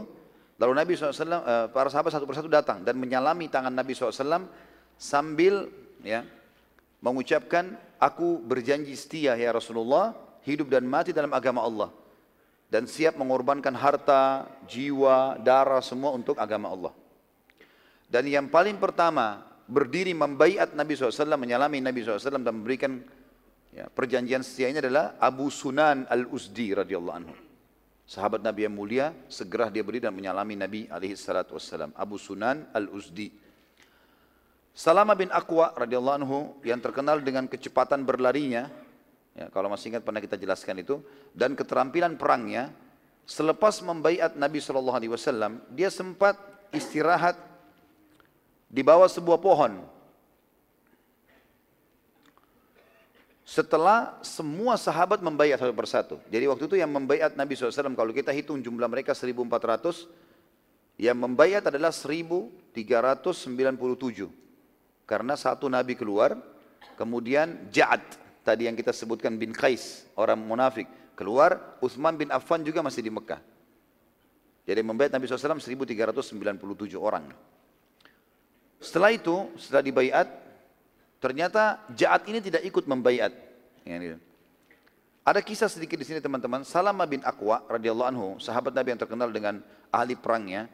Setelah membaiat, ia sempat istirahat di bawah sebuah pohon di dekat situ. Dan Nabi SAW mendatanginya sambil berkata, "Berilah baiatmu wahai Salamah," Salama bin Aqwa. Kata Salamah, "Aku sudah membaiat wahai utusan Allah." Kata Nabi SAW, "Baiat lagi." Maka Salamah pun pada saat itu membaiat, mengulangi lagi, berdiri di depan para sahabat mengatakan, "Ya Rasulullah, aku berjanji setia kepada Allah dan Rasulnya dan siap mengorbankan hartaku, jiwaku, darahku untuk agama Allah." Sebagian ahli sejarah mengatakan kenapa Nabi SAW meminta Salama bin Aqwa untuk mengulangi ini, agar memastikan kepada para sahabat siapapun yang belum tulus dan ikhlas membaiat dia harus cepat segera ulangi. Dan ini perjanjian setia. Dan setelah ini akan ada informasi penting khusus untuk sahabat-sahabat yang membaiat di bawah pohon itu. Mereka akan mendapatkan jaminan surga. Dan mereka adalah pasukan inti Nabi SAW yang akan menembus Khaybar. Di pertemuan akan datang kita akan bahas perang Khaybar insya Allah. Maka mereka yang pergi ke Khaybar dan dijanjikan kemenangan serta harta rampasan perang yang banyak. Pada saat itu Nabi SAW setelah membaiat semua ini, beliau lalu menghadap ke arah sahabat lalu berkata, "Sesungguhnya kalian semua sudah membaiatku dan tertinggal dua orang yang belum membaiat." Nabi tahu, yang pertama adalah Uthman bin Affan, karena dia lagi di Mekah. Maka Nabi SAW pun lalu mengangkat tangan kiri beliau, yang mulia, kemudian dipegang dengan tangan kanan beliau sendiri. Ya. Dalam kisah yang lain dikatakan, Nabi SAW meletakkan tangan kiri beliau di atas tangan para sahabat, gitu kan? Lalu berkata, "Sungguh, ini adalah baiatnya Uthman bin Affan." Jadi Uthman bin Affan walaupun tidak ikut baiat, dia sudah dapat nih, saya penjaminnya. Maka para sahabat serentak berkata satu sama yang lain, "Demi Allah, telapak kirinya Nabi SAW lebih mulia dan lebih baik daripada seluruh telapak tangan kanan kami. Sungguh kemuliaan buat Uthman radhiyallahu anhu, ya, bagaimana Nabi SAW membaiat dia dengan tangannya sendiri." Tinggal satu orang, kata Nabi SAW, "Ketahuilah, kalian semua pasti masuk surga." Dipastikan. Jadi teman-teman banyak yang tahu kalau yang dijamin masuk surga 10 orang sahabat kan. Ternyata bukan itu, bukan cuma itu. Ada 1000 lebih sahabat semua yang hadir di Baiat Ridwan dan sempat membaiat jabat jaminan surga. Kata Nabi SAW, "Kalian semua pasti masuk surga." Kata ulama berarti dipastikan mereka semua meninggal dalam keadaan Islam. Ya. Kecuali orang yang sembunyi di belakang unta merah. Nah. Jadi ternyata si Ja'ad ibn Qais ini, waktu para sahabat membaiat, memberikan salamannya kepada Nabi SAW, dia sembunyi-sembunyi di belakang unta, supaya nggak kelihatan. Padahal Nabi tahu. Kata Nabi SAW, "Kecuali orang," Nabi tidak sebut namanya, "kecuali orang yang sembunyi-sembunyi di belakang unta merah, dia tidak akan dapat jaminan surga, karena dia tidak membaiat." Pada saat itu teman-teman sekarang setelah selesai membaiat, Nabi SAW memberikan kesaksian kepada kepada para sahabat, ya. Sebagaimana hadis tadi saya katakan, tapi saya ulangi hadis, lafaz hadisnya begini. Dalam hadis Sahih riwayat Bukhari, "Demi Allah, tidak akan masuk neraka semua yang membaiat di bawah pohon ini, dan pasti kalian semua masuk surga kecuali yang sembunyi di belakang unta merah atau si Ja'ad ibn Qais." Waktu itu teman-teman sekalian para sahabat yang membaiat di bawah pohon tadi dimuliakan lebih lagi oleh Allah dengan turunnya ayat Al-Quran menceritakan tentang mereka. Dan Allah memastikan Allah ridha kepada mereka. Baik mereka hidup ataupun mereka sudah meninggal nantinya. Dalam surah Al-Fatih, surah nomor 48 ayat 18. Allah berfirman, "A'udzu billahi minasyaitonir rajim. Laqad radiyallahu 'anil mu'minina idz yubayyi'unaka tahtash syajarah. Idz yubayyi'unaka tahtash syajarati fa'alima ma fi qulubihim fa anzalas sakinata 'alaihim wa atsabahum fathan qariba." Sesungguhnya Allah telah ridho terhadap orang-orang mukmin ketika mereka berjanji setia kepadamu di bawah pohon. Semua yang berjanji tadi. Maka Allah mengetahui apa yang ada dalam hati mereka, lalu menurunkan ketenangan atas mereka dan memberi balasan kepada mereka dengan kemenangan yang sangat dekat. Kata para ulama tafsir, kemenangan yang sangat dekat adalah nanti kita akan belajari pada saat Nabi SAW sudah pulang dari kesepakatan Hudaybiyyah, beliau membentuk pasukan untuk menyerang Khaybar, dan Nabi suruh yang ikut hanya yang hadir di Khaybar, dan menyampaikan kalau Allah sudah menjanjikan kemenangan. Nabi SAW ya, mengambil bait dari para sahabat ini agar membela Islam sampai mati semuanya. Dalam riwayat terdapat pula jumlah mereka 1.398 orang. Quraisy saat mendengar baiat sampai mati, mereka semua dengan suara yang besar ya, mengatakan kami mengambil, menyebut, mengutarakan janji setia kami kepada Nabi SAW dan kepada Allah dan Rasulnya, dan membela agama baik dengan harta dan jiwa kami serta darah kami. Maka karena mendengar itu orang-orang Quraisy jadi takut, lalu mereka segera mengiklankan damai dan mengutus satu orang tokoh mereka yang bernama Suhail ibn Amr. Saat Nabi SAW melihat Suhail, beliau SAW bersabda, Suhail, sungguh Allah telah memudahkan masalah kalian. Artinya Allah sudah mengutus orang-orang Quraisy untuk membuka kesepakatan damai. Terjadilah pembicaraan antara Nabi SAW dengan Suhail pada poin-poin berikut ini. Yang pertama, Muslimin balik ke Madinah dan tidak ada umroh tahun itu. Yang kedua, umroh Muslimin boleh tahun depan, tetapi dengan syarat tidak membawa senjata kecuali yang terbungkus, ada sarungnya, dan diletakkan di atas tunggangan, tidak boleh dipegang dalam tangan, dengan tangan. Dan Quraisy tidak boleh mengganggu muslimin yang masuk. Yang ketiga, muslimin hanya boleh maksimal tinggal di Mekah 3 hari, dan setelahnya harus keluar. Dan ini hanya khusus untuk umroh saja. Enggak boleh mereka datang kalau selain umroh, seperti itulah. Yang keempat, tidak ada peperangan antara muslimin dengan Quraisy selama 10 tahun. Dan ini nanti poin keempat teman-teman, ini akan luar biasa efeknya kepada kemenangan muslimin sampai nanti pembebasan kota Mekah. Yang kelima, siapapun yang hijrah dari Mekah ke Madinah wajib dikembalikan ke Mekah. Kalau ada mulai detik ini kesepakatan, kalau ada di antara penduduk Mekah yang hijrah ke Madinah, walaupun dia ngaku Islam, harus dikembalikan ke Mekah. Yang kelima ini. Yang keenam, siapapun yang meninggalkan Madinah ke Mekah, murtad maksudnya, tidak boleh dikembalikan ke Madinah. Ini curang mereka sebenarnya. Jadi siapa yang hijrah ke Madinah harus dikembalikan. Siapa yang dari Madinah ke Mekah nggak boleh dikembalikan. Dan poin keenam ini adalah poin yang paling berat bagi muslimin, gitu kan? Bagaimana bisa ada orang yang dari Madinah meninggalkan, tidak boleh dikembalikan lagi ke Madinah. Yang ketujuh, suku manapun yang mau menjadi partner muslimin, sekutu, maka dipersilahkan, dan siapapun yang mau jadi partner atau sekutu Quraisy dipersilahkan. Saat itu kebetulan ada 2 suku selain Quraisy dan selain muslimin yang menyaksikan kesepakatan Hudaybiyyah. Mereka adalah suku Khuza'ah, ya, yang tadi dipimpin oleh Hudayl, ya.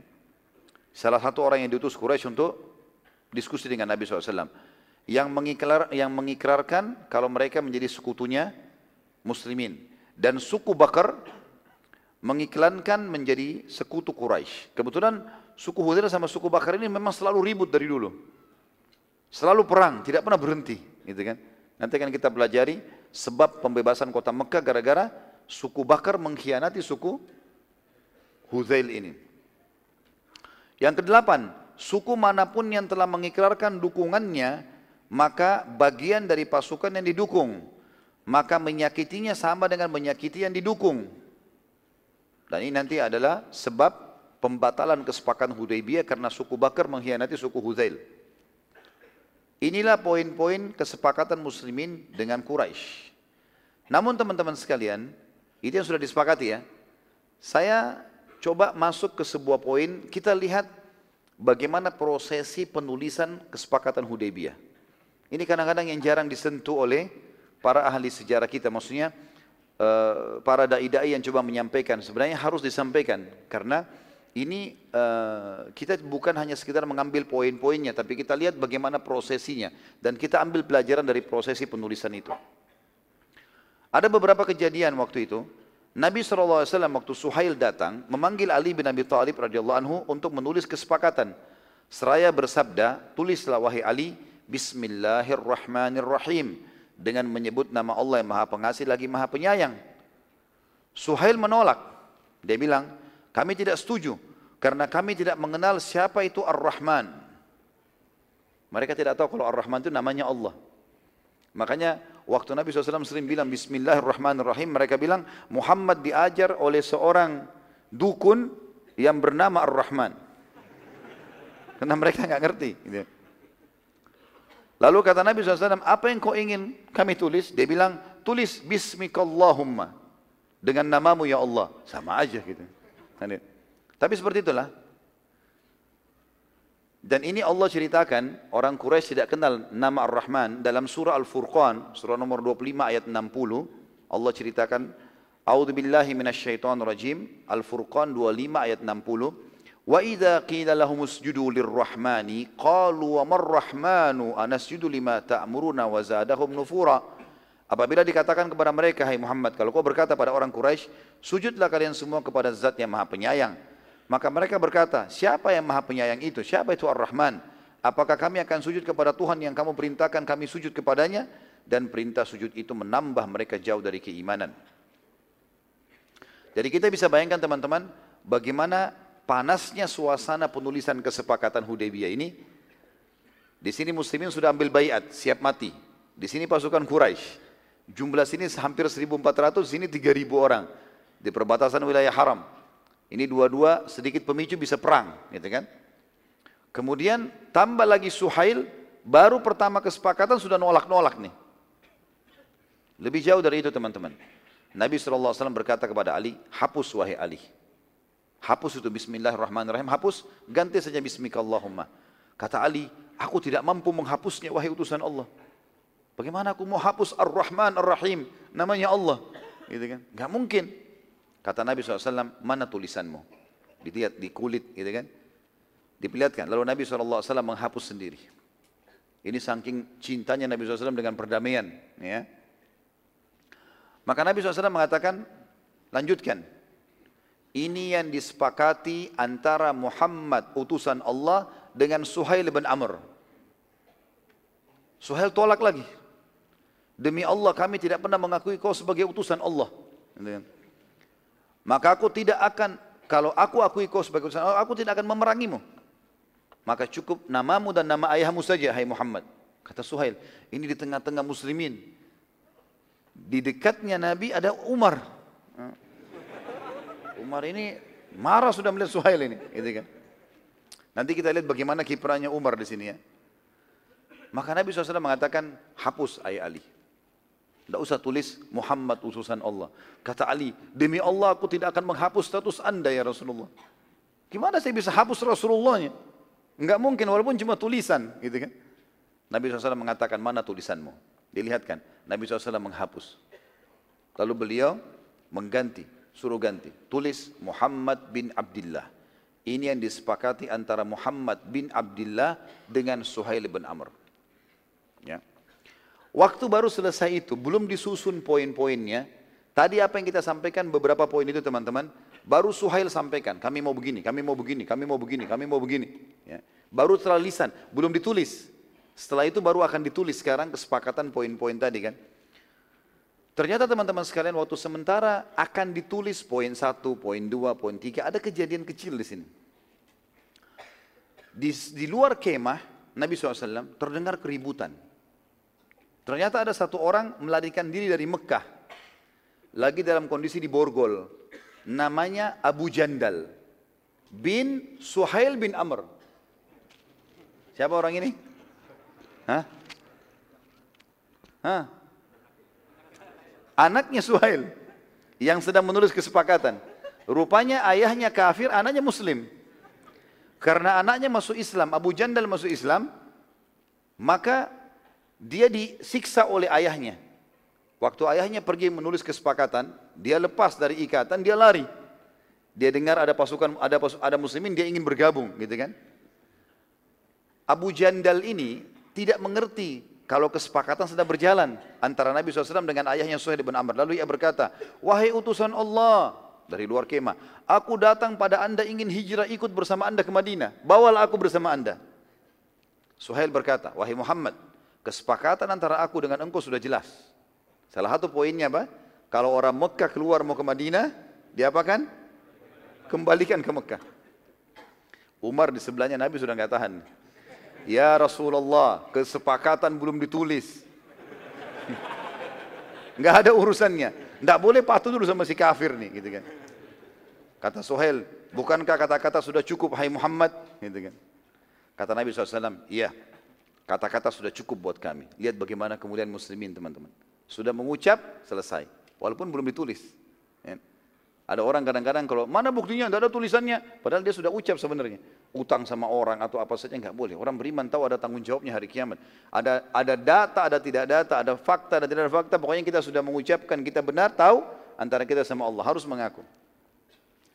Sebagaimana sabda Nabi SAW, Al-mu'minuna ala syurutihim. Orang mu'min sudah dengan kesepakatan yang sudah disepakati, walaupun ucap ataupun tulisan. Abu Jandal radhiyallahu anhu diseret oleh ayahnya ke arah pasukan Quraisy. Suhail lalu menarik anaknya dimasukkan ke pasukan Quraisy. Lalu dia kembali untuk menulis lagi kesepakatan. Abu Jandal waktu itu yang belum mengerti apa yang sedang terjadi berteriak-teriak seraya berkata, umat Islam lagi dengar ini. Bayangkan kalau kita lagi kumpul gini di masjid ada orang Muslim minta tolong saya diganggu sama orang kafir misalnya. Mungkin kita semua akan ke sana gitu kan. Ini dia teriak. Apa kata Abu Jandal? Apakah kalian membiarkanku kembali pada kekafiran? Demi Allah merusak keyakinanku ini. Gitu. Orang Islam semua gregetan gimana ini? Ini orang Islam saudara kita. Nabi SAW bersabda, bersabarlah wahai Abu Jandal. Dari dalam kemah kedengaran. Hai Abu Jandal, bersabarlah. Semoga Allah memberikan kepadamu dan sahabat-sahabatmu jalan keluar dari Mekah. Ternyata ini ada rahasianya, nanti kita bahas ya. Nanti Abu Jandal ini berhasil. Dengan doa Nabi SAW, Allah memudahkan dia nanti selamat dari Mekah. Para sahabat banyak menangis waktu itu. Melihat kejadian tersebut. Karena bagaimana bisa seorang muslim minta tolong di hadapan mereka. Dan mereka tidak bisa membantunya. Melihat kejadian tersebut, Umar bin Khattab segera menghampiri Abu Jandal. Ya. Lalu dia ambil pedang. Umar bin Khattab ambil pedang. Kan Suhail lagi seret anaknya nih. Kata Umar, hai Abu Jandal. Dengan suara keras, didengar oleh semua orang. Sungguh darahnya orang musyrik, najis, dan tidak ada bedanya dengan darah anjing. Ya.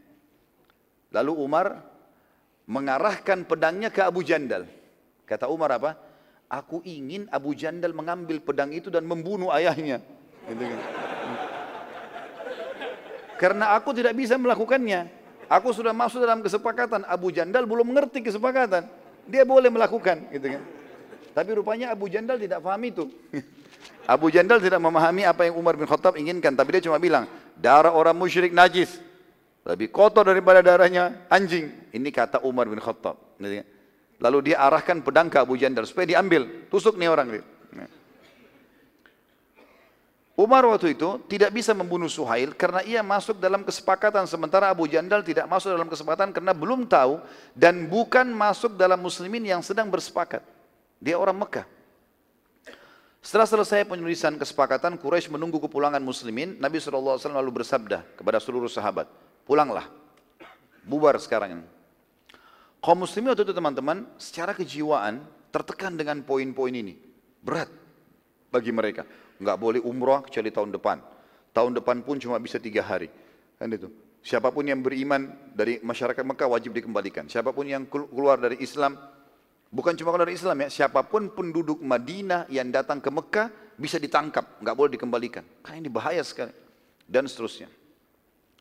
Maka Umar radhiyallahu anhu segera mendatangi Nabi SAW dan berkata, wahai utusan Allah, mumpung masih belum, Suhail belum tinggalkan nih tempat. Sepakatan sudah ditulis. Bukankah anda telah menjanjikan pada kami, kalau kami akan memasuki Masjidil Haram dan tawaf di Ka'bah? Ternyata teman-teman ada satu hal di sini. Sebelum Nabi SAW mengajak sahabat umrah, beliau mengatakan, Allah telah menjamin kepadaku, kalau kita akan masuk ke Mekah, tawaf di Ka'bah. Umar bilang, bukankah anda sudah menjamin itu ya Rasulullah? Kita akan masuk ke haram dan kita akan tawaf di Ka'bah. Kata Nabi SAW, benar hai Umar. Tapi apakah aku sempat mengatakan bahwasanya itu terjadi tahun ini? Enggak. Ya. Maka Umar mengatakan tidak, wahai utusan Allah, tidak ada perkataan tahun ini. Tapi bisa saja kapan, Allahu a'lam. Tapi Allah janjikan itu. Umar masih penasaran nih. Dia masih berusaha apa solusinya supaya rasa penasarannya dan emosinya bisa redam. Maka dia pun berkata kepada Nabi SAW, "Ya Rasulullah, bukankah kita benar? Bukankah orang-orang musyrik itu, Quraisy, salah?" Kata Nabi SAW, "Benar, hai Umar." Umar bilang, "Lalu kenapa kita menghinakan diri kita, wahai utusan Allah, dan agama kita? Maka peranglah ya Rasulullah.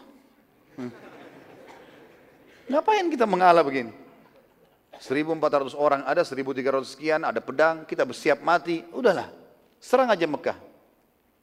Lalu kata Nabi SAW, "Tidak, hai Umar, Allah belum memerintahkannya. Dan ketahuilah, Tuhanku selalu bersamaku, hai Umar." Umar radhiyallahu anhu ini masih penasaran hatinya. Dia tidak mau bantah Nabi SAW. Lalu dia datangi Abu Bakar. "Hai Abu Bakar, bukankah kita benar? Bukankah orang musyrik itu salah, sesat?" Kata Abu Bakar, "Iya." Kata Umar, "Lalu kenapa kita hinakan diri kita begini dan agama kita? Perang saja." Kata Abu Bakar kalimat yang mulia. Perhatikan teman-teman sekalian, ini kebijakan yang luar biasa. Kata beliau, "Wahai Umar, ini adalah utusan Allah. Hati-hati. Di mana dia meletakkan telapak kakinya, ikuti saja. Jangan pernah bantah, karena beliau lebih faham. Jangan bantah Nabi SAW." Maka dengan perkataan tersebut, Umar mengatakan, "Iya, engkau telah benar." Redamlah emosinya dia. Bahwasanya ini adalah Rasulullah, jangan sampai saya salah nih melangkah. Lihat bagaimana para sahabat teman-teman tidak berani melangkahi keputusan baginda Nabi Alaihissalam. Kalau kita sekarang jangan menambah-nambah ajarannya. Nabi SAW lalu kemudian membuka baju ihram beliau dan berkata, "Bukalah ihram kalian, syukurlah rambut kalian." Perlu kita paham satu hal teman-teman sekalian, dalam hukum syariat kita, kalau kita sedang umrah atau haji kemudian kita terhadang di tengah jalan, sudah terlanjur lewat mikot tempat niat, dan sebelum masuk Mekah ada halangan. Halangannya macam-macam, mungkin peperangan kayak kasus Nabi SAW ini ya, atau mungkin ada orang yang sakit, stroke, tidak bisa lagi bergerak, dia harus dipulangkan ke negeri, tapi sudah terlanjur ihram. Maka ini hukumnya, mereka tahallul, cukur rambut, dan lebih baik lagi kalau dilengkapkan dengan berkurban. Subhanallah waktu itu, ternyata bukan cuma Umar bin Khattab yang merasa terganggu dengan kesepakatan ini, belum lagi melihat perilakunya Abu Jandal yang diseret-seret oleh Suhail. Belum lagi kasarnya Suhail pada saat menulis kesepakatan, dan maslahat lebih banyak secara tertulis untuk orang-orang kafir ini. Maka tidak ada sahabat satupun teman-teman yang berdiri waktu itu. Nabi sudah bilang, "Buka ihram kalian, cukur rambut kalian." Tidak ada yang berdiri. Sahabat ini bukan membangkang, tapi mereka masih berharap siapa tahu ada wahyu suruh perang. Kira-kira kalau antum waktu itu di posisi sahabat, lebih enak pulang atau mau perang? Jujur, benar. Sekarang aja sholat subuh di masjid masih tidak mau. Hujan sedikit masih manja sekali mau di rumah. Gimana caranya? Yang jelas teman-teman sekalian, Nabi SAW waktu itu perintahkan yang kedua kali, "Buka baju ihram kalian, cukur rambut kalian." Kita balik ke Madinah. Sahabat masih pada diam. Semua pada duduk. Waktu itu termasuk Abu Bakar pun duduk. Bukan niatnya membangkang ya. Mereka mau bilang, "Ya Rasulullah, siapa tahu ada wahyu lagi." Gitu. Tapi tidak berani mengucapkan, diam. Waktu itu yang kebetulan safar bersama Nabi SAW, istri beliau yang mulia adalah Ummu Salamah radhiyallahu anha. Ummu Salamah termasuk orang yang bijaksana, bahkan lebih tua dari Nabi Alaihissalam. Gitu kan? Nabi SAW masuk dalam kemah dalam kondisi wajah beliau memerah dan beliau keringat dingin. Kata Ummu Salamah, "Kenapa wahai utusan Allah?" Kata Nabi SAW, "Saya khawatir azabnya Allah turun. Saya sudah perintahkan apa yang Allah perintahkan. Mereka harus buka baju ihram, mereka harus cukur tahallul, dan mereka harus pulang ke Madinah. Tapi mereka masih duduk." Lalu apa kata Ummu Salamah? "Ya Rasulullah, mau saya berikan saran?" Kata Nabi SAW, "Silahkan." Kata Ummu Salamah, "Tidakkah anda memulai dulu ya Rasulullah? Coba anda di depan mereka, buka ihram, pakai baju biasa anda, cukur di depan mereka." Kata Nabi SAW, "Ide yang bagus." Lalu pada saat itu teman-teman sekalian, Nabi SAW membuka baju ihram, pakai baju biasa, keluar dari kemah, sahabat lihat sudah pakai baju biasa Nabi SAW, sudah buka ihram. Duduk panggil tukang cukurnya, cukur rambut. Dalam riwayat lain dikatakan, Nabi SAW menggunakan baju ihramnya, kemudian keluar, lalu memanggil tukang cukurnya, lalu suruh mencukur rambut beliau, digundul kepalanya. Melihat kejadian tersebut, para sahabat sudah faham bahwasanya sudah tidak lagi jalan. Nabi SAW sudah mencukur. Maka mereka pun karena takut sekali pada saat itu, mereka pun akhirnya berlumba-lumba untuk mencukur rambut mereka sampai banyak di antara mereka yang kepalanya luka. Jadi ini kepala luka, ada ahli sejarah menanggapi. Bisa karena mereka lagi jengkel, karena ingin berperang, gitu kan? Enggak bisa tahan melihat agama Allah diperlakukan seperti ini, atau memang karena mereka takutnya jangan sampai azab Allah turun, mereka harus segera cukur. Dan makna yang kedua lebih dekat tentunya. Ya, karena mereka lebih mulia daripada apa yang dikatakan di pendapat yang pertama. Dan di sini teman-teman sekalian pelajaran juga bahwasanya bukan aib, bahkan efeknya sangat besar bila seorang pemimpin memulai satu perbuatan kalau mau mengajak massa. Beda kalau kita ajak satu dua orang. Jadi kalau ada seseorang pemimpin mau suruh misalnya masyarakatnya bersedekah atau apa saja, maka dia lakukan duluan. Ramaikan masjid, dia harus hadir di masjid dulu. Maka orang akan contohi kan gitu. Itu efek yang besar daripada dia hanya menyuruh dan dia tidak hadir. Nabi SAW lalu keluar kemah dan memanggil pada satu tukang cukur dan mencukur, dan akhirnya para sahabat saling mencukur rambut mereka. Terdapat sebagian sahabat yang tidak menggundul pada saat itu dan mereka ingin supaya merapikan saja. Namanya taksir. Dalam tahluk kan ada dua ya, ada qasr, ada memang memotong, mencukur saja, ya, ada menggundul, gitu kan. Maka namanya muhallil. Kata Nabi SAW, rahimallahul muhallikin. Muhallikin ini nanti orang yang gundul. Karena Nabi lihat ada beberapa sahabat tidak mau gundul, gitu kan. Nabi sendiri gundul. Semoga Allah merahmati orang yang gundul. Maka para sahabat yang tidak mau gundul ini berkata, ya Rasulullah, wal muqassirin, bagaimana dengan orang yang hanya cukur saja? Hanya mengambil sebagian dari kepalanya, dari seluruh penjuru kepala. Kata Nabi SAW yang kedua, rahimallahul muhallikin. Semoga Allah merahmati. Rahmat ini karunia yang besar. Allah berikan rahmat yang luas kepada orang-orang yang gundul. Mereka tanya yang ketiga kali, ya Rasulullah, bagaimana dengan orang yang muqassirin? Orang yang hanya merapikan kepalanya, rambutnya saja. Kata Nabi SAW, rahimallahul muhallikin. Tiga kali. Ya Allah, rahmatilah orang-orang yang menggundul. Mereka masih berkata yang keempatnya, ya Rasulullah, bagaimana dengan orang-orang yang muqassirin, orang yang hanya mencukur? Kata Nabi SAW, rahimallahul muqassirin. Dan semoga Allah merahmati orang-orang yang mencukur saja. Dan ini teman-teman sekalian khusus dalam hukum masalah tahallul, bagi perempuan memang sunnahnya taksir, mengambil sebagian kecil dari rambutnya. Bagi laki-laki hukumnya dua. Yang paling afdal ya, halq atau mencukur gundul habis. Kalau seseorang gundul itu karena kriminal, wajar dia malu. Gitu kan? Tapi kalau pulang haji dan umrah, harusnya bangga itu. Gitu kan? Apalagi setiap helai rambut pasti ada pahalanya. Dicukur. Allah sekarang minta rambut, nanti Allah minta darah mudah ditumpahkan. Kalau baru rambut saja beratnya luar biasa untuk dicukur, bagaimana kalau Allah nanti suruh berjihad? Gitu kan? Pengorbanan harus dimulai dari hal-hal seperti ini. Allah suruh kita berkorban dengan harta, Allah nanti akan minta yang lebih besar, kita bisa lakukan. Mulai dari hal yang kecil dulu. Kemudian akhirnya sahabat-sahabat ini ada yang mentaksir, tapi sebagian kecil mereka, dan sebagian besarnya adalah menggundul kepala mereka. Dan ini sunnah Nabi SAW. Tentu banyak penelitian para ilmuwan teman-teman sekalian, terutama bagi laki-laki ya.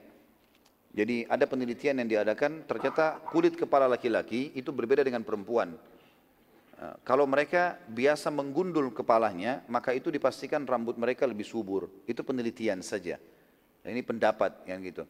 Dibedakan dengan perempuan justru dianjurkan untuk memanjangnya, memanjangkan rambut. Tentu kita memelihara rambut baik.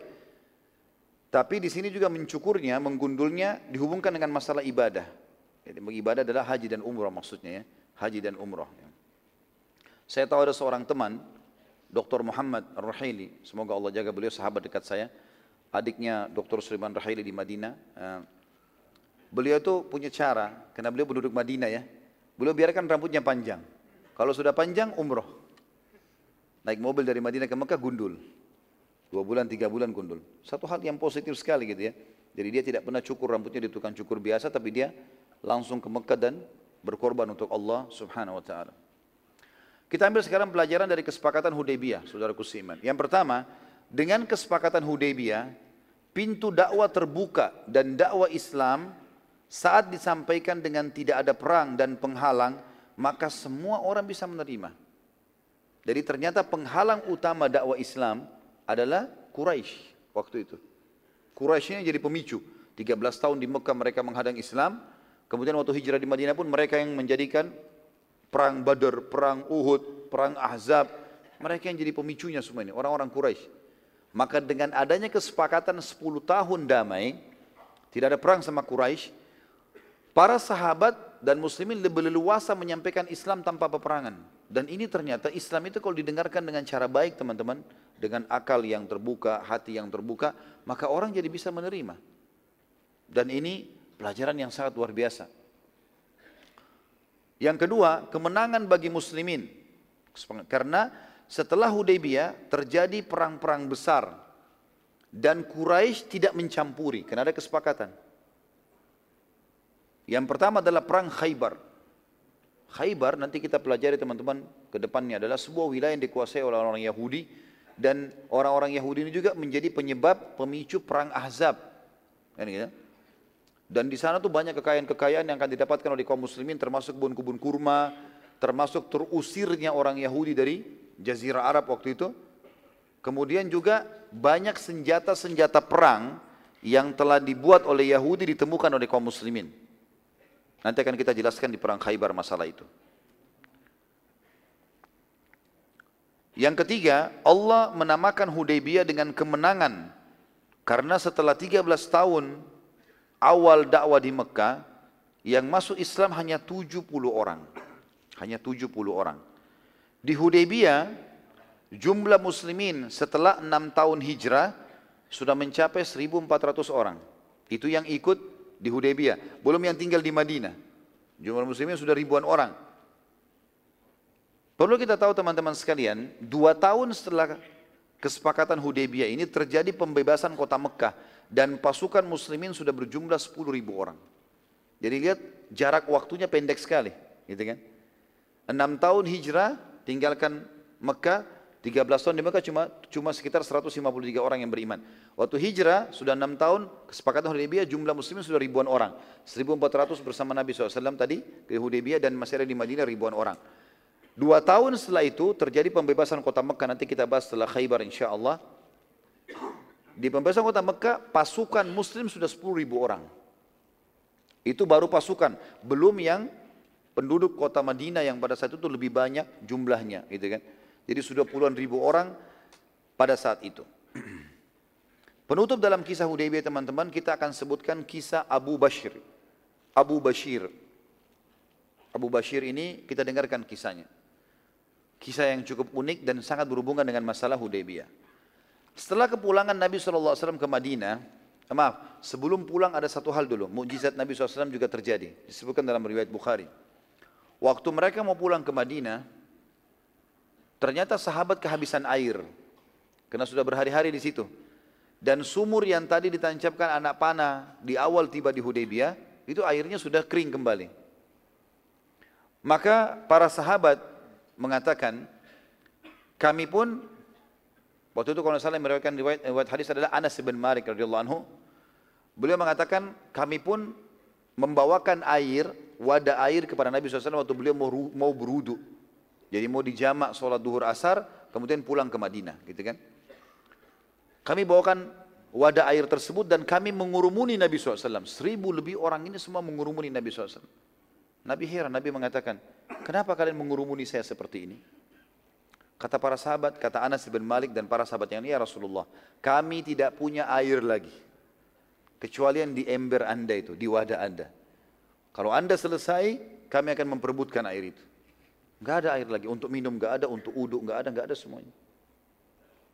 Maka kata para sahabat termasuk Anas bin Malik, kami menyaksikan Nabi SAW meletakkan telapak tangan kanannya yang mulia ke dalam air tersebut dan kami menyaksikan air keluar dari jari-jari beliau sallallahu alaihi wasallam. Makanya seorang penyair mengatakan, wahai nabinya Allah, maksudnya Nabi Muhammad SAW, kalau Nuh alaihissalam bisa dengan doanya, maka Allah mengeluarkan air dari bumi dan langit, maka anda dengan telapak tangan anda bisa mengeluarkan air. Karena dari tangan air Nabi, dari tangannya keluar air. Dan semua sahabat pada saat itu mereka memenuhkan kendi-kendi air mereka, mereka berwudu semua 1.300 sekian orang. Dari tangan Nabi air masih mengalir sampai Nabi SAW mengangkat telapak tangannya alaihissalam. Dan ini sebuah mukjizat yang luar biasa. Sekarang kita masuk ke kisah tadi Abu Bashir. Itu tadi riwayat yang saya lupa sampaikan, alhamdulillah teringat. Setelah kepulangan Nabi SAW ke Madinah, keluarlah dari Mekah seorang muslim yang bernama Abu Bashir, hijrah ke Madinah. Dan ia dikejar oleh dua orang dari musyrik Mekah. Sampai Abu Bashir tiba di Madinah dan masuk ke dalam masjid Nabi SAW. Lalu dia berkata, "Aku datang hijrah kepada anda wahai utusan Allah," kata Abu Bashir. Tiba-tiba saja baru berapa langkah masuk, rupanya dua orang musyrik Mekah yang mengejar ini masuk ke dalam masjid. Lalu berkata, "Wahai Muhammad, kesepakatan antara kita. Jelas kalau orang Mekah ke Madinah harus dikembalikan." Kata Nabi SAW, "Benar, bawalah dia." Nabi bilang kepada orang Quraisy, "Bawa Abu Bashirin." Abu Bashir lalu berkata, "Bagaimana kalian membiarkanku setelah aku menempuh jarak begini jauh?" Gitu kan, untuk hijrah menyelamatkan agamaku. Nabi SAW bersabda padanya, "Sabarlah wahai Abu Bashir.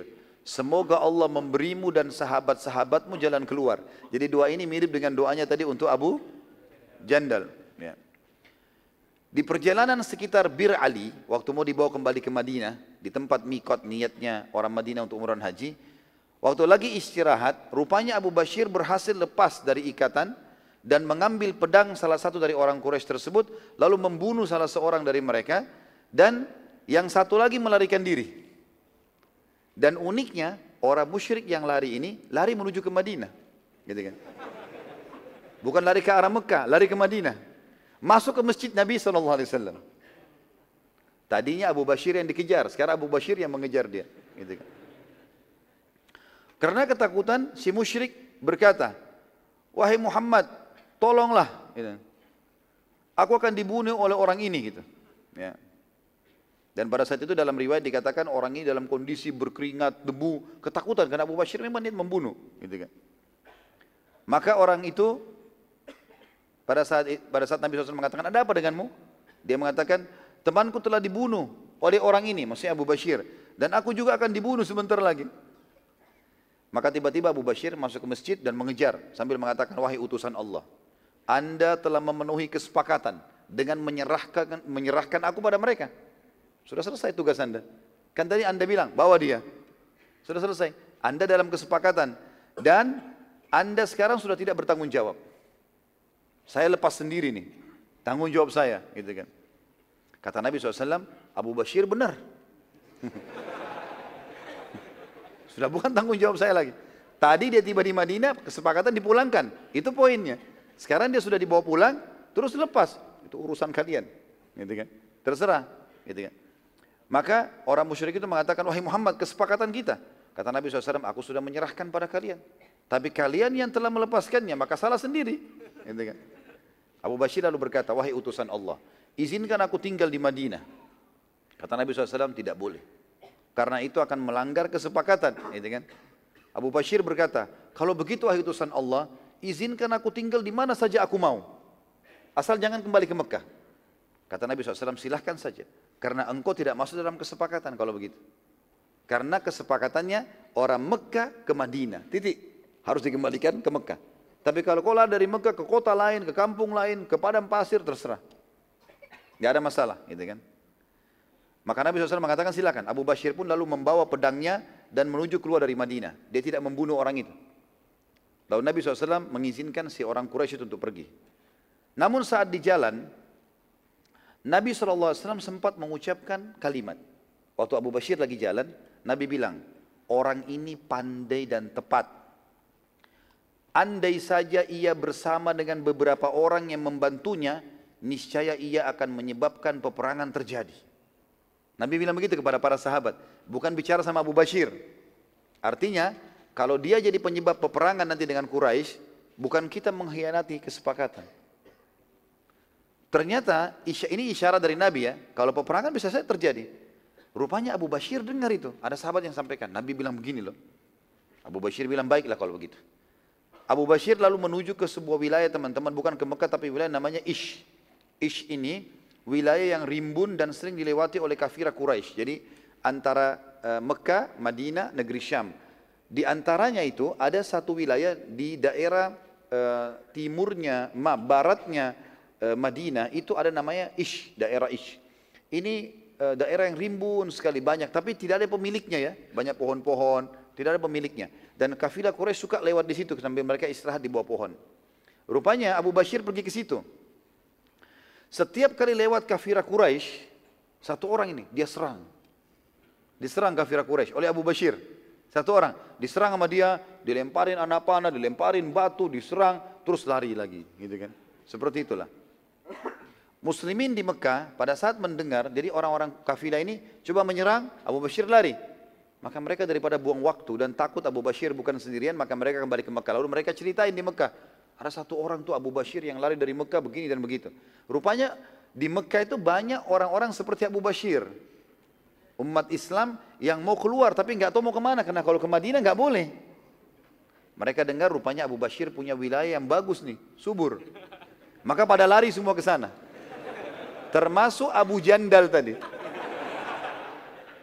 Lari ke wilayah itu. Abu Jandal segera menyusul pada saat itu lari, berhasil. Maka dia sekarang Abu Jandal berdua sama Abu Bashir. Dua-duanya lakukan hal yang sama.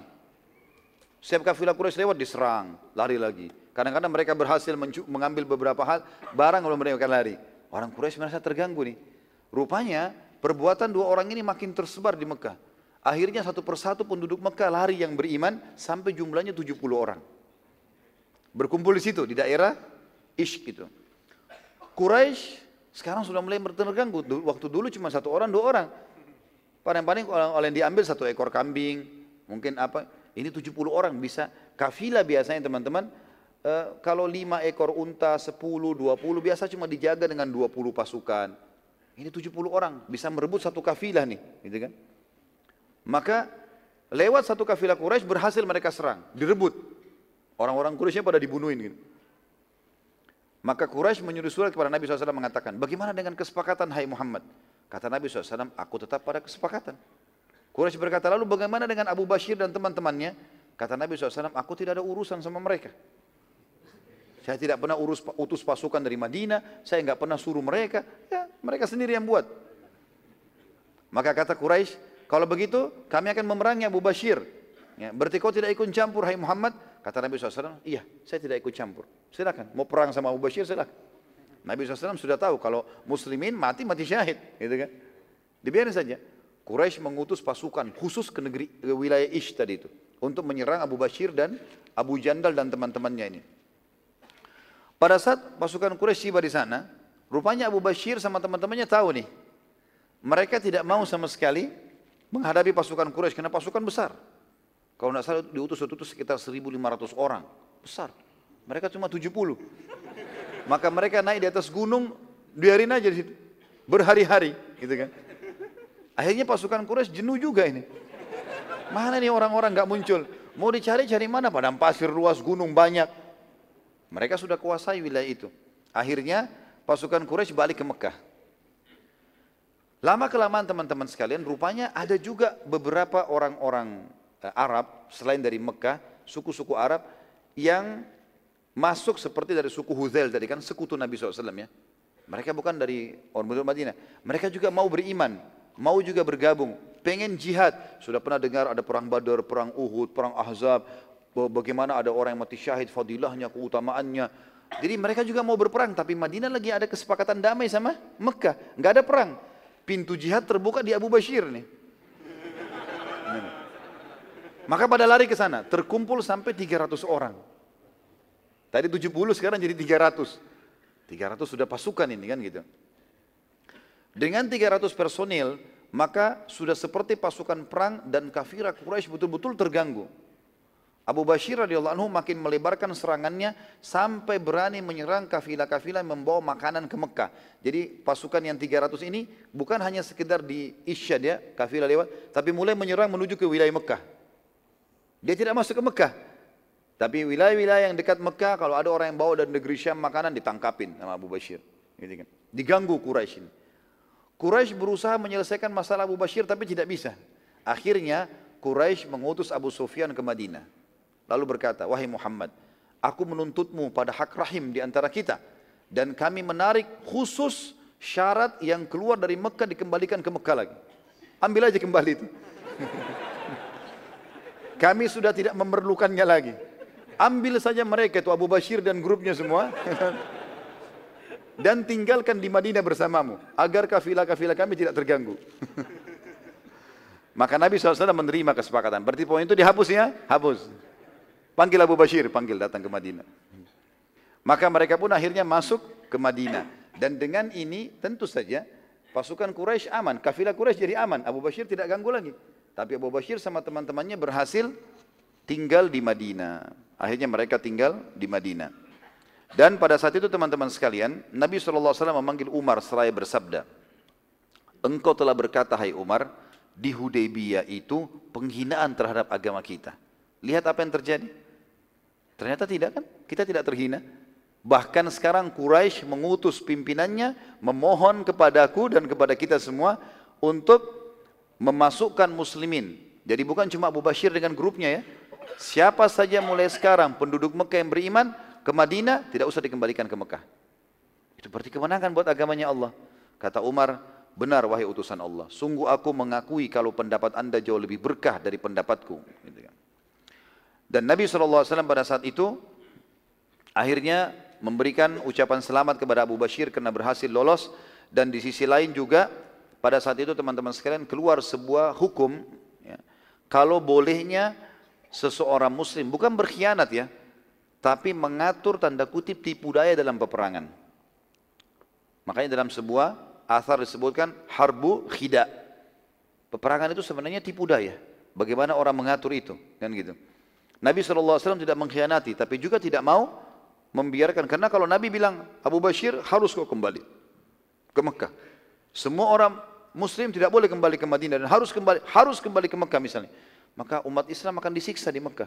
Tapi dengan cara seperti ini maka tidak ada masalah. Dan ini bukan sebenarnya masuk dalam pengkhianatan, tetapi tipu peperangan yang mesti atau dibilang dibolehkan dalam Islam. Sebagai penutup teman-teman sekalian, kita tutup dengan mentadaburi surah Al-Fath.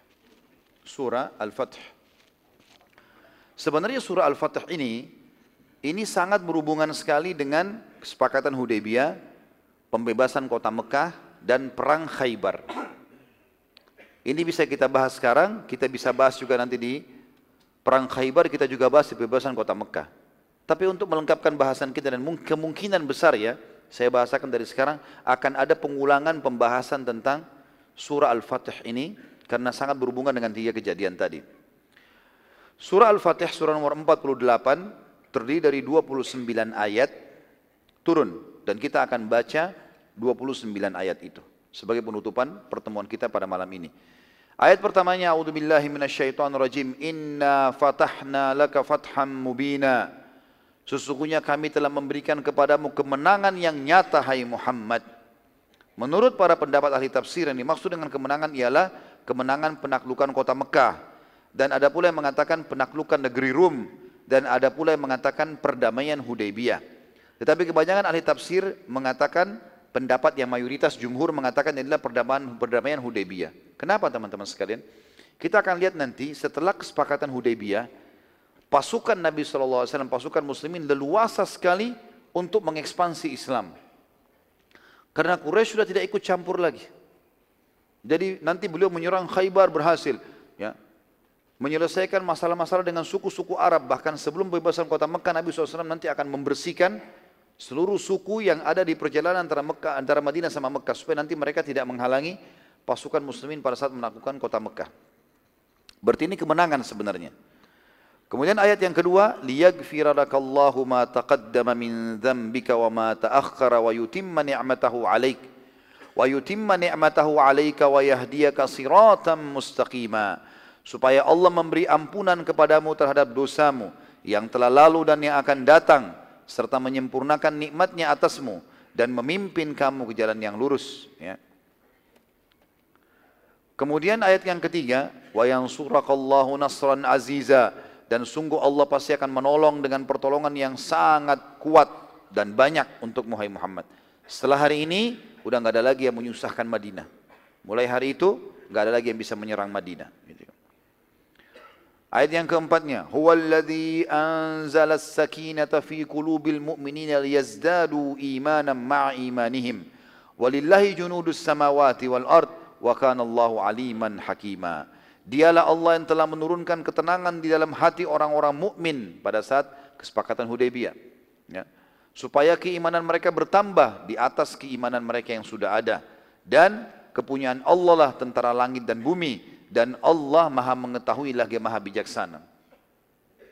Ayat kelima, liyudkhilal mu'minina wal mu'minati jannatin tajri min tahtihal anharu khalidina fiha wa yukaffir anhum sayiatihim wa kana dzalika indallahi fawzan 'azima. Supaya dia Allah memasukkan orang-orang mukmin laki-laki dan perempuan ke dalam surga yang mengalir di bawahnya sungai-sungai, mereka kekal di dalamnya, dan mereka, dan supaya dia Allah membersihkan kesalahan-kesalahan mereka, dan demikian itu adalah keberuntungan yang besar di sisi Allah. Artinya cobaan dalam kesepakatan Hudaybiyyah ini, umat muslim mungkin pegel, merasa sakit hati, kenapa kok agama Allah, bukan sama Allah dan Rasulnya, tapi sakit hati kepada orang-orang kafir ini, kok bisa mereka buat seperti ini. Tapi Allah mengatakan justru itu untuk membersihkan dosa-dosa mereka. Dan Allah akan masukkan mereka ke dalam surga gara-gara itu. Karena ada kesepakatan Ridwan tadi, Baiat Ridwan. Kemudian ayat ke-6. وَيُعَذِّبَ الْمُنَافِقِينَ وَالْمُنَافِقَاتِ وَالْمُشْرِكِينَ وَالْمُشْرِكَاتِ الظَّانِّينَ بِاللَّهِ ظَنَّ السَّوْءِ عَلَيْهِمْ دَائِرَةُ السَّوْءِ وَغَضِبَ اللَّهُ عَلَيْهِمْ وَلَعَنَهُمْ وَأَعَدَّ لَهُمْ جَهَنَّمَ wasa'at masira. Dan supaya dia Allah mengazab orang-orang munafik laki-laki dan perempuan, dan orang-orang musyrik laki-laki dan perempuan yang mereka itu berprasangka buruk terhadap Allah. Karena kan orang-orang munafik sempat berkata di Madinah, ngapain Muhammad mau pergi ke Mekah nih, untuk apa? Quraisy lagi akan membantai kita dan seterusnya, gitu kan. Maka Allah menyakitkan hati-hati orang-orang munafik itu, diazab oleh Allah. Dan orang-orang musyrik ini Mekah pasti akan kena hukuman nantinya. Mekah akan dibebaskan. Mereka akan mendapat giliran kebinasaan yang amat buruk, dan Allah mengurkai dan mengutuk mereka, serta menyediakan bagi mereka neraka jahanam, dan neraka jahanam itu seburuk-buruk tempat kembali. Ayat 7-nya, walillahi junudus samawati wal ard wa kana Allahu azizan hakima. Dan kepunyaan Allah lah tentara langit dan bumi, dan Allah maha perkasa lagi maha bijaksana. Artinya tidak usah khawatir, mau kesepakatan poin itu kesannya mendukung mereka, tetap kalian akan menang. Ayat ke-8, inna arsalnaka syahidan wa mubashiran wa nadhira. Sesungguhnya kami mengutus kau hai Muhammad sebagai saksi terhadap manusia, pembawa berita gembira. Berita gembira maksudnya adalah untuk orang-orang beriman, orang yang sholat, orang yang puasa, orang yang haji, orang yang jihad, dapat pahala-pahala. Dan juga pemberi peringatan kepada orang kafir dan orang fasik, yang mereka melakukan pelanggaran-pelanggaran, maka ada peringatan, ancaman buat mereka. Ayat 9, litu'minu billahi wa rasulihi wa tu'azziruhu wa tuwaqqiruhu wa tusabbihuhu bukratan wa asila. Supaya kalian semua beriman kepada Allah dan Rasulnya, dan menguatkan agamanya, membesarkannya, bertasbih kepadanya di waktu pagi dan petang. Ayat 10, innal ladhina yubayi'unaka innama yubayi'una allaha yadullahi fawqa aydihim faman nakatha fa innama yankuthu ala nafsih wa man awfa bima ahada alaihi Allah fasayutihi ajran azima. Bahwasanya orang-orang yang berjanji setia kepadamu, sesungguhnya mereka berjanji setia waktu di bawah pohon Baiat Ridwan itu, sesungguhnya mereka sedang berjanji setia kepada Allah. Tangan Allah di atas tangan-tangan mereka, maka barang siapa, maksudnya Allah menerima perjanjian itu, maka barang siapa yang melanggar janjinya, niscaya akibat ia melanggar janji itu akan menimpa dirinya sendiri. Dan barang siapa yang menepati janjinya kepada Allah, maka Allah akan memberinya pahala yang besar. Yang dimaksud di sini dengan tangan Allah di atas tangan mereka, ulama tafsir mengatakan, orang yang berjanji setia biasanya berjabat tangan. Caranya berjanji setia dengan Rasul ialah meletakkan tangan Rasul di atas tangan orang yang berjanji itu. Jadi misalnya diletakkan tangannya, lalu diangkat tangan Nabi SAW taruh di atasnya, atau mereka bersalaman. Jadi maksud tangan Allah di atas tangan mereka ialah menyatakan bahwa berjanji dengan Rasulullah SAW sama dengan berjanji dengan Allah.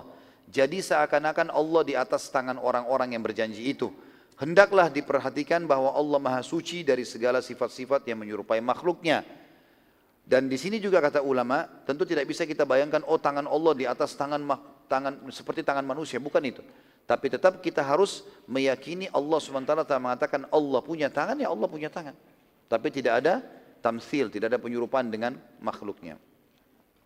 Ayat 11-nya, sayaqulu lakal mukhallafuna minal a'rabi syagalatna amwaluna wa ahluna faghfir lana yaquluna bi alsinatihim ma laysa fi qulubihim qul faman yamliku lakum minallahi syai'an in arada bikum darran aw arada bikum naf'a. Balkan Allahu bima ta'maluna khabira.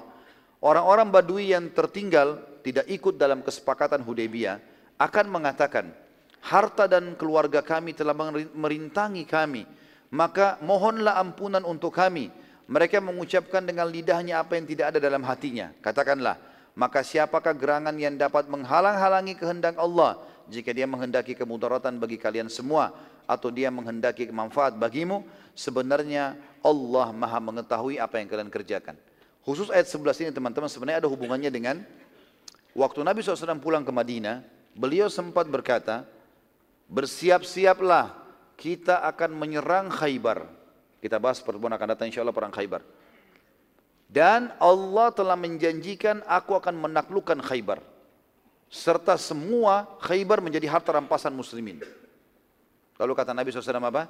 Dan yang ikut dalam pasukan Khaybar hanya yang ikut di sepakatan Hudaybiyyah.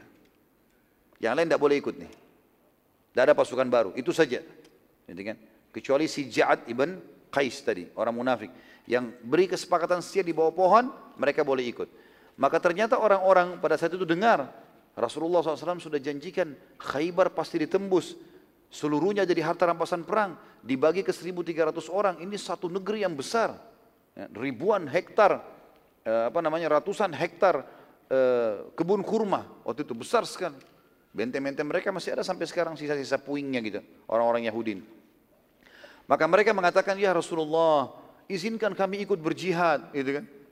Karena kami waktu tidak ikut di Hudaybiyyah itu terhalang oleh harta dan keluarga kami.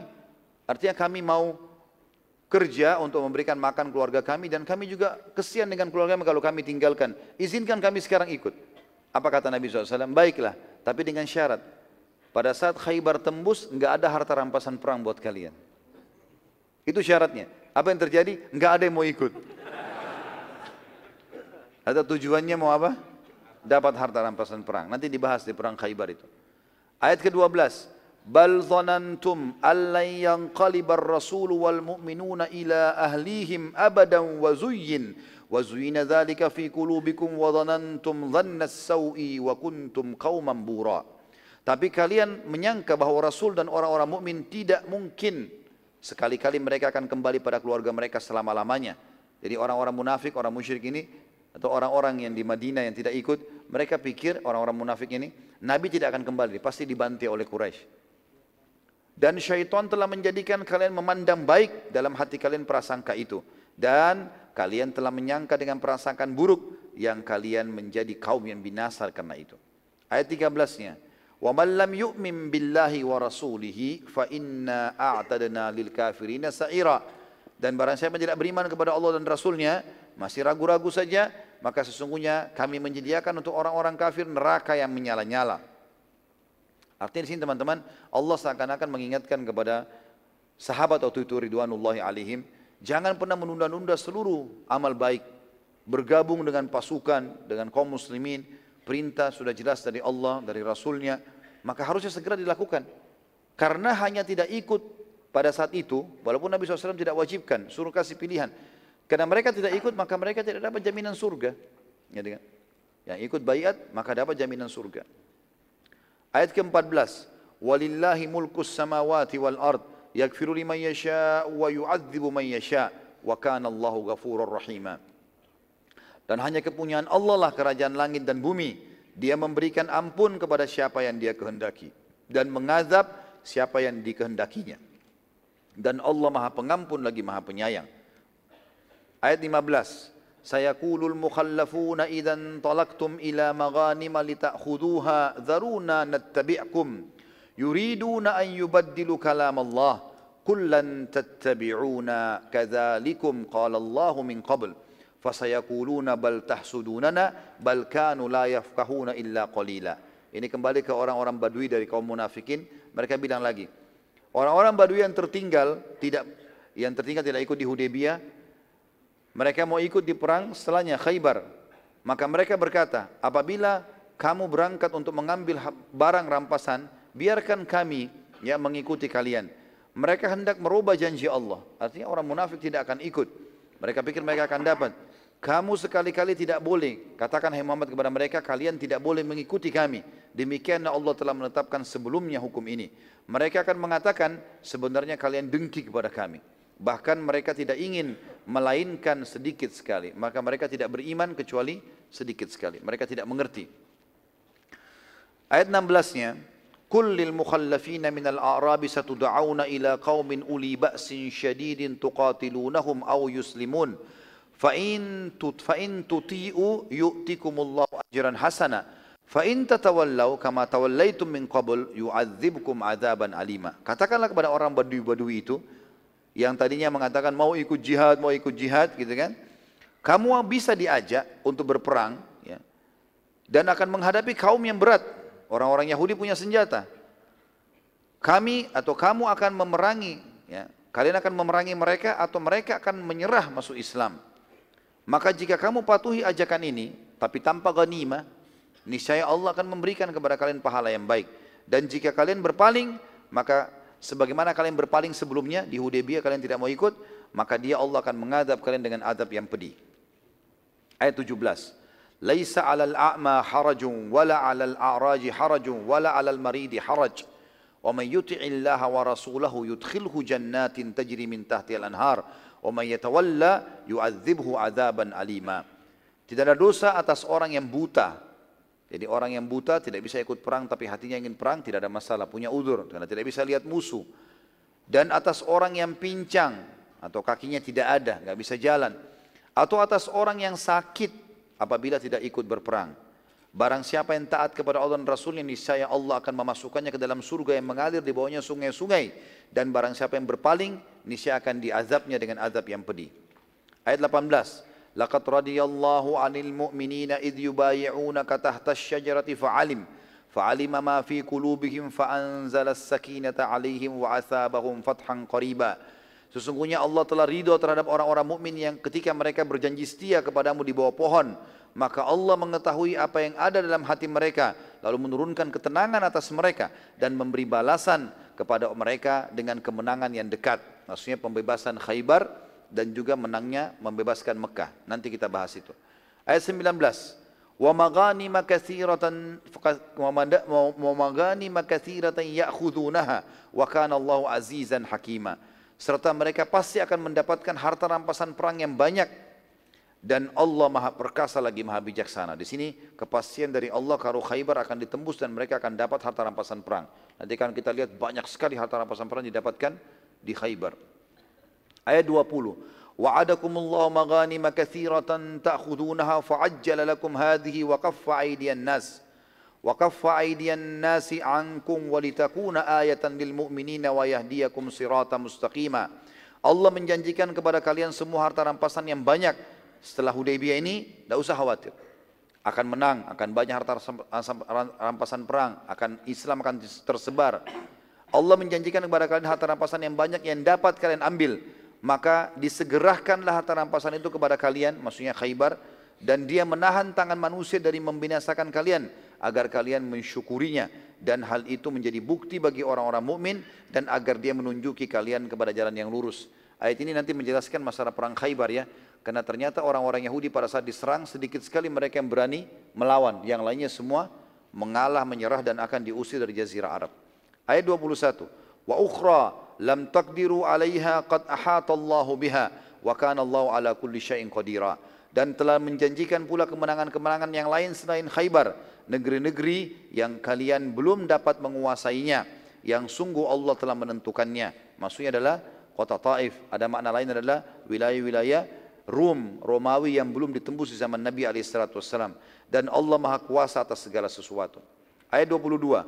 Walau qatalakumul ladzina kafaru lawallul adbara thumma la yajiduna waliyan wala nasira. Dan sekiranya orang-orang kafir Mekah itu memerangi kalian, pastilah mereka berbalik melarikan diri ke belakang atau kalah. Kemudian mereka tidak memperoleh pelindung dan tidak pula punya penolong. Kalau waktu di Mekah, di kesepakatan Hudaybiyyah, mereka coba-coba serang kalian, pasti mereka kalah, kata Allah. Tapi Allah memang larang untuk berperang pada saat itu. Dan ada alasan teman-teman sekalian. Ada alasan, nanti sebentar lagi disebutkan kenapa Allah memerintahkan Nabi-Nya Muhammad SAW untuk tidak menyerang Mekah. Seperti permintaan Umar bin Khattab, ada alasannya. Ini alasan yang luar biasa. Ini berarti menandakan keterbatasan ilmu kita sebagai manusia dan Allah maha mengetahui. Jangan pernah mendikte Allah subhanahu wa ta'ala. Kita dengarkan nanti ayatnya. Ayat 23, sunnatullahi allati qad khalat min qabl walan tajida li sunnatillahi tabdila. Suatu ketetapan yang telah berlaku sejak dulu hukum Allah, maka sekali-kali tidak akan berubah ketetapan itu. Artinya siapa yang kafir akan tersiksa, sesat, siapa yang beriman akan selamat. Ayat 24 ini menjelaskan dari kasusnya. Kenapa Allah tidak suruh perintahkan Nabi SAW menyerang Mekah saja?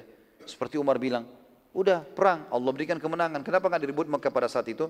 Perhatikan Allah ceritakan. وَهُوَ الَّذِي كَفَّ أَيْدِيَهُمْ عَنْكُمْ وَأَيْدِيَكُمْ عَنْهُمْ بِبَطْنِ مَكَّةَ مِنْ بَعْدِ أَنْ أَظْفَرَكُمْ عَلَيْهِمْ وَكَانَ اللَّهُ بِمَا تَعْمَلُونَ بَصِيرًا. Dialah Allah yang telah menahan tangan mereka, orang-orang Quraisy, dari memerangi kalian dan menahan tangan-tangan kalian untuk memerangi mereka. Allah turunkan hukum. Di tengah kota Mekah, sesudah Allah memenangkan kalian atas mereka. Dan Allah maha melihat apa yang kalian kerjakan. Lalu kemudian teman-teman sekalian, Allah berfirman di ayat 25-nya, humul ladhina kafaru wa saddukum anil masjidil harami wal hadya ma'kufan ay yabluga mahillah walaula rijalun mu'minuna wa nisa'un mu'minatun lam ta'lamuhum an tata'uhum fatusibakum minhum ma'arratun bighairi ilm liyudkhilallahu fi rahmatihi man yasha. Lau tazayyalu la'adzabna alladhina kafaru minhum azaban alima. Ini alasannya, kata Allah SWT, mereka orang-orang kafir Mekah. Jadi tadi ayat 24 menjelaskan Allah bilang, Allah membuat tidak terjadi penyerangan di antara kalian. Ayat 25 Allah bilang, mereka orang-orang kafir yang menghalangi kalian masuk ke Masjid Haram itu dan menghalangi hadyu, hewan-hewan kurban sampai ke tempat penyembelihannya. Dan kalau tidaklah karena, ini alasannya kenapa Allah tidak izinkan Nabi SAW dan Muslimin menyerang Mekah. Ternyata di dalam Mekah teman-teman ada orang-orang beriman tapi sembunyikan Islamnya. Kalau pasukan Muslimin masuk pada saat itu, maka bisa saja mereka membantai tapi mereka atau membunuh, mereka tidak tahu kalau itu adalah Muslim. Allah bilang, dan kalau tidaklah karena laki-laki yang mukmin dan perempuan-perempuan yang mukminah yang tidak kalian ketahui di dalam Mekah bahwa kalian akan membunuh mereka karena tidak tahu. Kalian pikir itu adalah orang kafir kalau nyerang Mekah, gitu kan? Akan membunuh mereka yang menyebabkan kalian akan ditimpa kesusahan, maksudnya sedih, menyesal kenapa bunuh sama Muslim tanpa pengetahuan. Tentulah Allah tidak akan menahan tangan kalian untuk memerangi mereka. Jadi ternyata alasan yang Allah lebih tahu teman-teman, kenapa Nabi SAW untanya tadi duduk, nggak mau masuk ke wilayah haram, kenapa tadi sudah kesannya kayak umat Islam dirugikan, Allah masih menahan pasukan muslimin untuk menang. Padahal Allah bisa berikan kemenangan, karena di dalam Mekah justru ada kaum muslimin yang menyembunyikan keislamannya. Lalu kata Allah, supaya Allah memasukkan siapa yang dikehendakinya ke dalam rahmatnya, sekiranya mereka tidak bercampur baur, antara muslim sama kafir di Mekah, tentulah kami akan mengazab orang-orang yang kafir di antara mereka dengan azab yang pedih. Jadi ternyata ayat 25 ini teman-teman menjelaskan, kalaupun ada satu wilayah yang itu mayoritas kafir, perbuatannya sudah tidak baik, selama ada orang Islam di situ, Allah masih amankan dari azab. Ini salah satu mana, apalagi orang Islamnya ahli ibadah. Allah SWT masih menahan azabnya justru karena keberadaan mereka. Ayat 26. Idh ja'alalladzina kafaru fi qulubihimul hamiyyata hamiyyatal jahiliyyati fa'anzalallahu sakinatahu ala rasulihi wa alal mu'minina wa alzamahum kalimatat taqwa wa kanu ahaqqa biha wa ahlaha wa kana Allahu bikulli syai'in alima. Ketika orang-orang kafir menanamkan dalam hati mereka kesombongan, yaitu kesombongan jahiliyah. Tadi Suhail ibn Amr, hapus Rasulullah, hapus begini, tulis namamu, tulis kesepakatan yang ngawur nih. Kesombongan jahiliyah kata Allah. Lalu Allah menurunkan ketenangan ke dalam hati Rasulnya.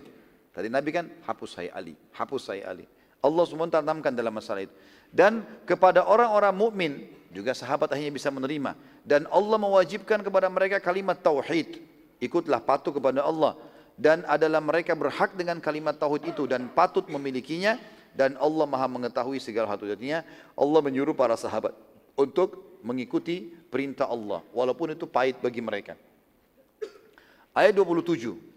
Laqad sadaqallahu rasulahu ru'ya bil haqq la tadkhulunnal masjidal harama insya'allahu aminina muhallikina ru'usakum wa muqassirin la takhafun fa'alima ma lam ta'lamu faja'ala min duni dzalika fathan qariba. Kan tadi Umar sempat bilang kan, ya Rasulullah, Anda kan tadi janjikan kami waktu sebelum ke Mekah ini, sebelum Hudaybiyyah ini, Anda janjikan kami masuk ke Masjid Haram, Anda janjikan kami tawaf. Allah pastikan sesungguhnya Allah akan membuktikan kepada Rasulnya tentang kebenaran mimpinya dengan sebenar-benarnya, bahwa sungguhnya kalian semua pasti akan memasuki Masjidil Haram insya Allah dalam keadaan aman, dengan mencukur rambut kepala dan mengguntingnya, sedang kamu tidak merasa takut. Maka Allah mengetahui apa yang tidak kamu ketahui, dan dia memberikan sebelum itu kemenangan yang dekat. Kata ulama hadis tafsir, selang beberapa lama sebelum terjadi perdamaian Hudaybiyyah, Nabi SAW pernah bermimpi, beliau bersama para sahabat memasuki kota Mekah dan Masjidil Haram dalam keadaan sebagian mereka bercukur rambut dan sebagian lagi bergunting. Nabi SAW mengatakan bahwa mimpi beliau itu akan terjadi nanti. Kemudian berita itu tersebar di kalangan kaum muslimin, orang-orang munafik dan orang-orang Yahudi. Setelah terjadi perdamaian Hudaybiyyah dan kaum muslimin waktu itu tidak sempat memasuki Mekah, maka orang-orang memperolok-olok Nabi SAW, maksudnya orang munafik dan orang-orang Yahudi, dan menyatakan bahwa mimpi Nabi yang dikatakan beliau itu adalah tidak benar dan itu hanya kebohongan. Maka turunlah ayat ini menyatakan bahwa mimpi Nabi itu pasti akan terjadi kenyataan di tahun yang akan datang. Nanti kita pelajari ada namanya umrat qadha. Ada bahasan nanti umrah qadha, artinya yang tertunda tahun lalu akan dikerjakan tahun depan. Jadi kan? Dan itu betul-betul Nabi SAW akan masuk, akan umroh, akan bertakbir, akan mencukur rambut mereka. Jadi mimpi Nabi betul akan terjadi.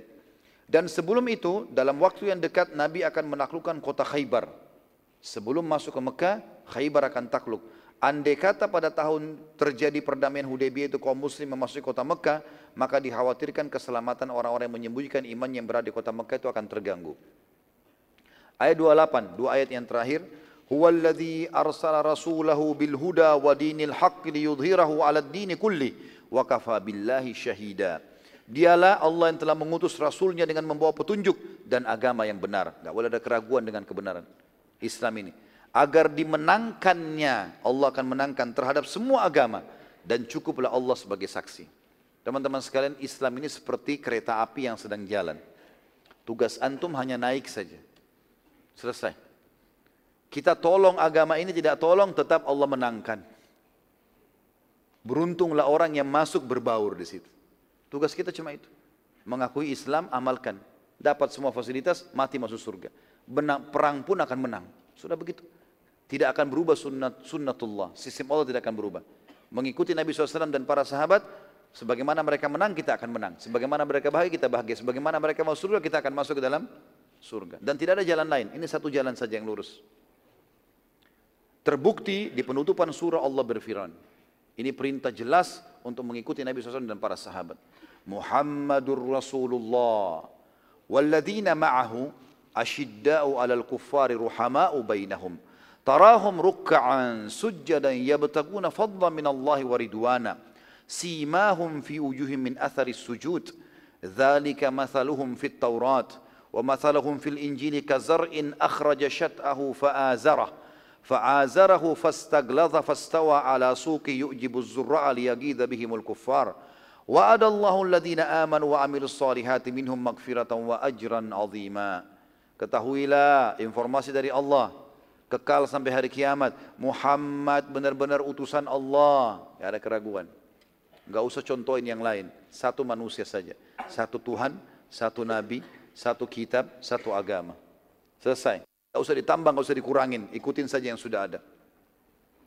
Dan yang bersamanya, para sahabat, benar-benar tegas terhadap orang-orang kafir. Dan ini kalimat perlu ditekankan. Sebagian ulama mengatakan makna yang jelas yang lebih tepat masalah asyidda adalah tegas. Terjemahan mengatakan keras, ini adalah pendapat sebagian. Tapi sebagian lain tidak setuju, karena memang Islam tidak pernah menyuruh kita keras, tapi tegas iya. Tegas itu gini, saya nggak suka, saya nggak mau.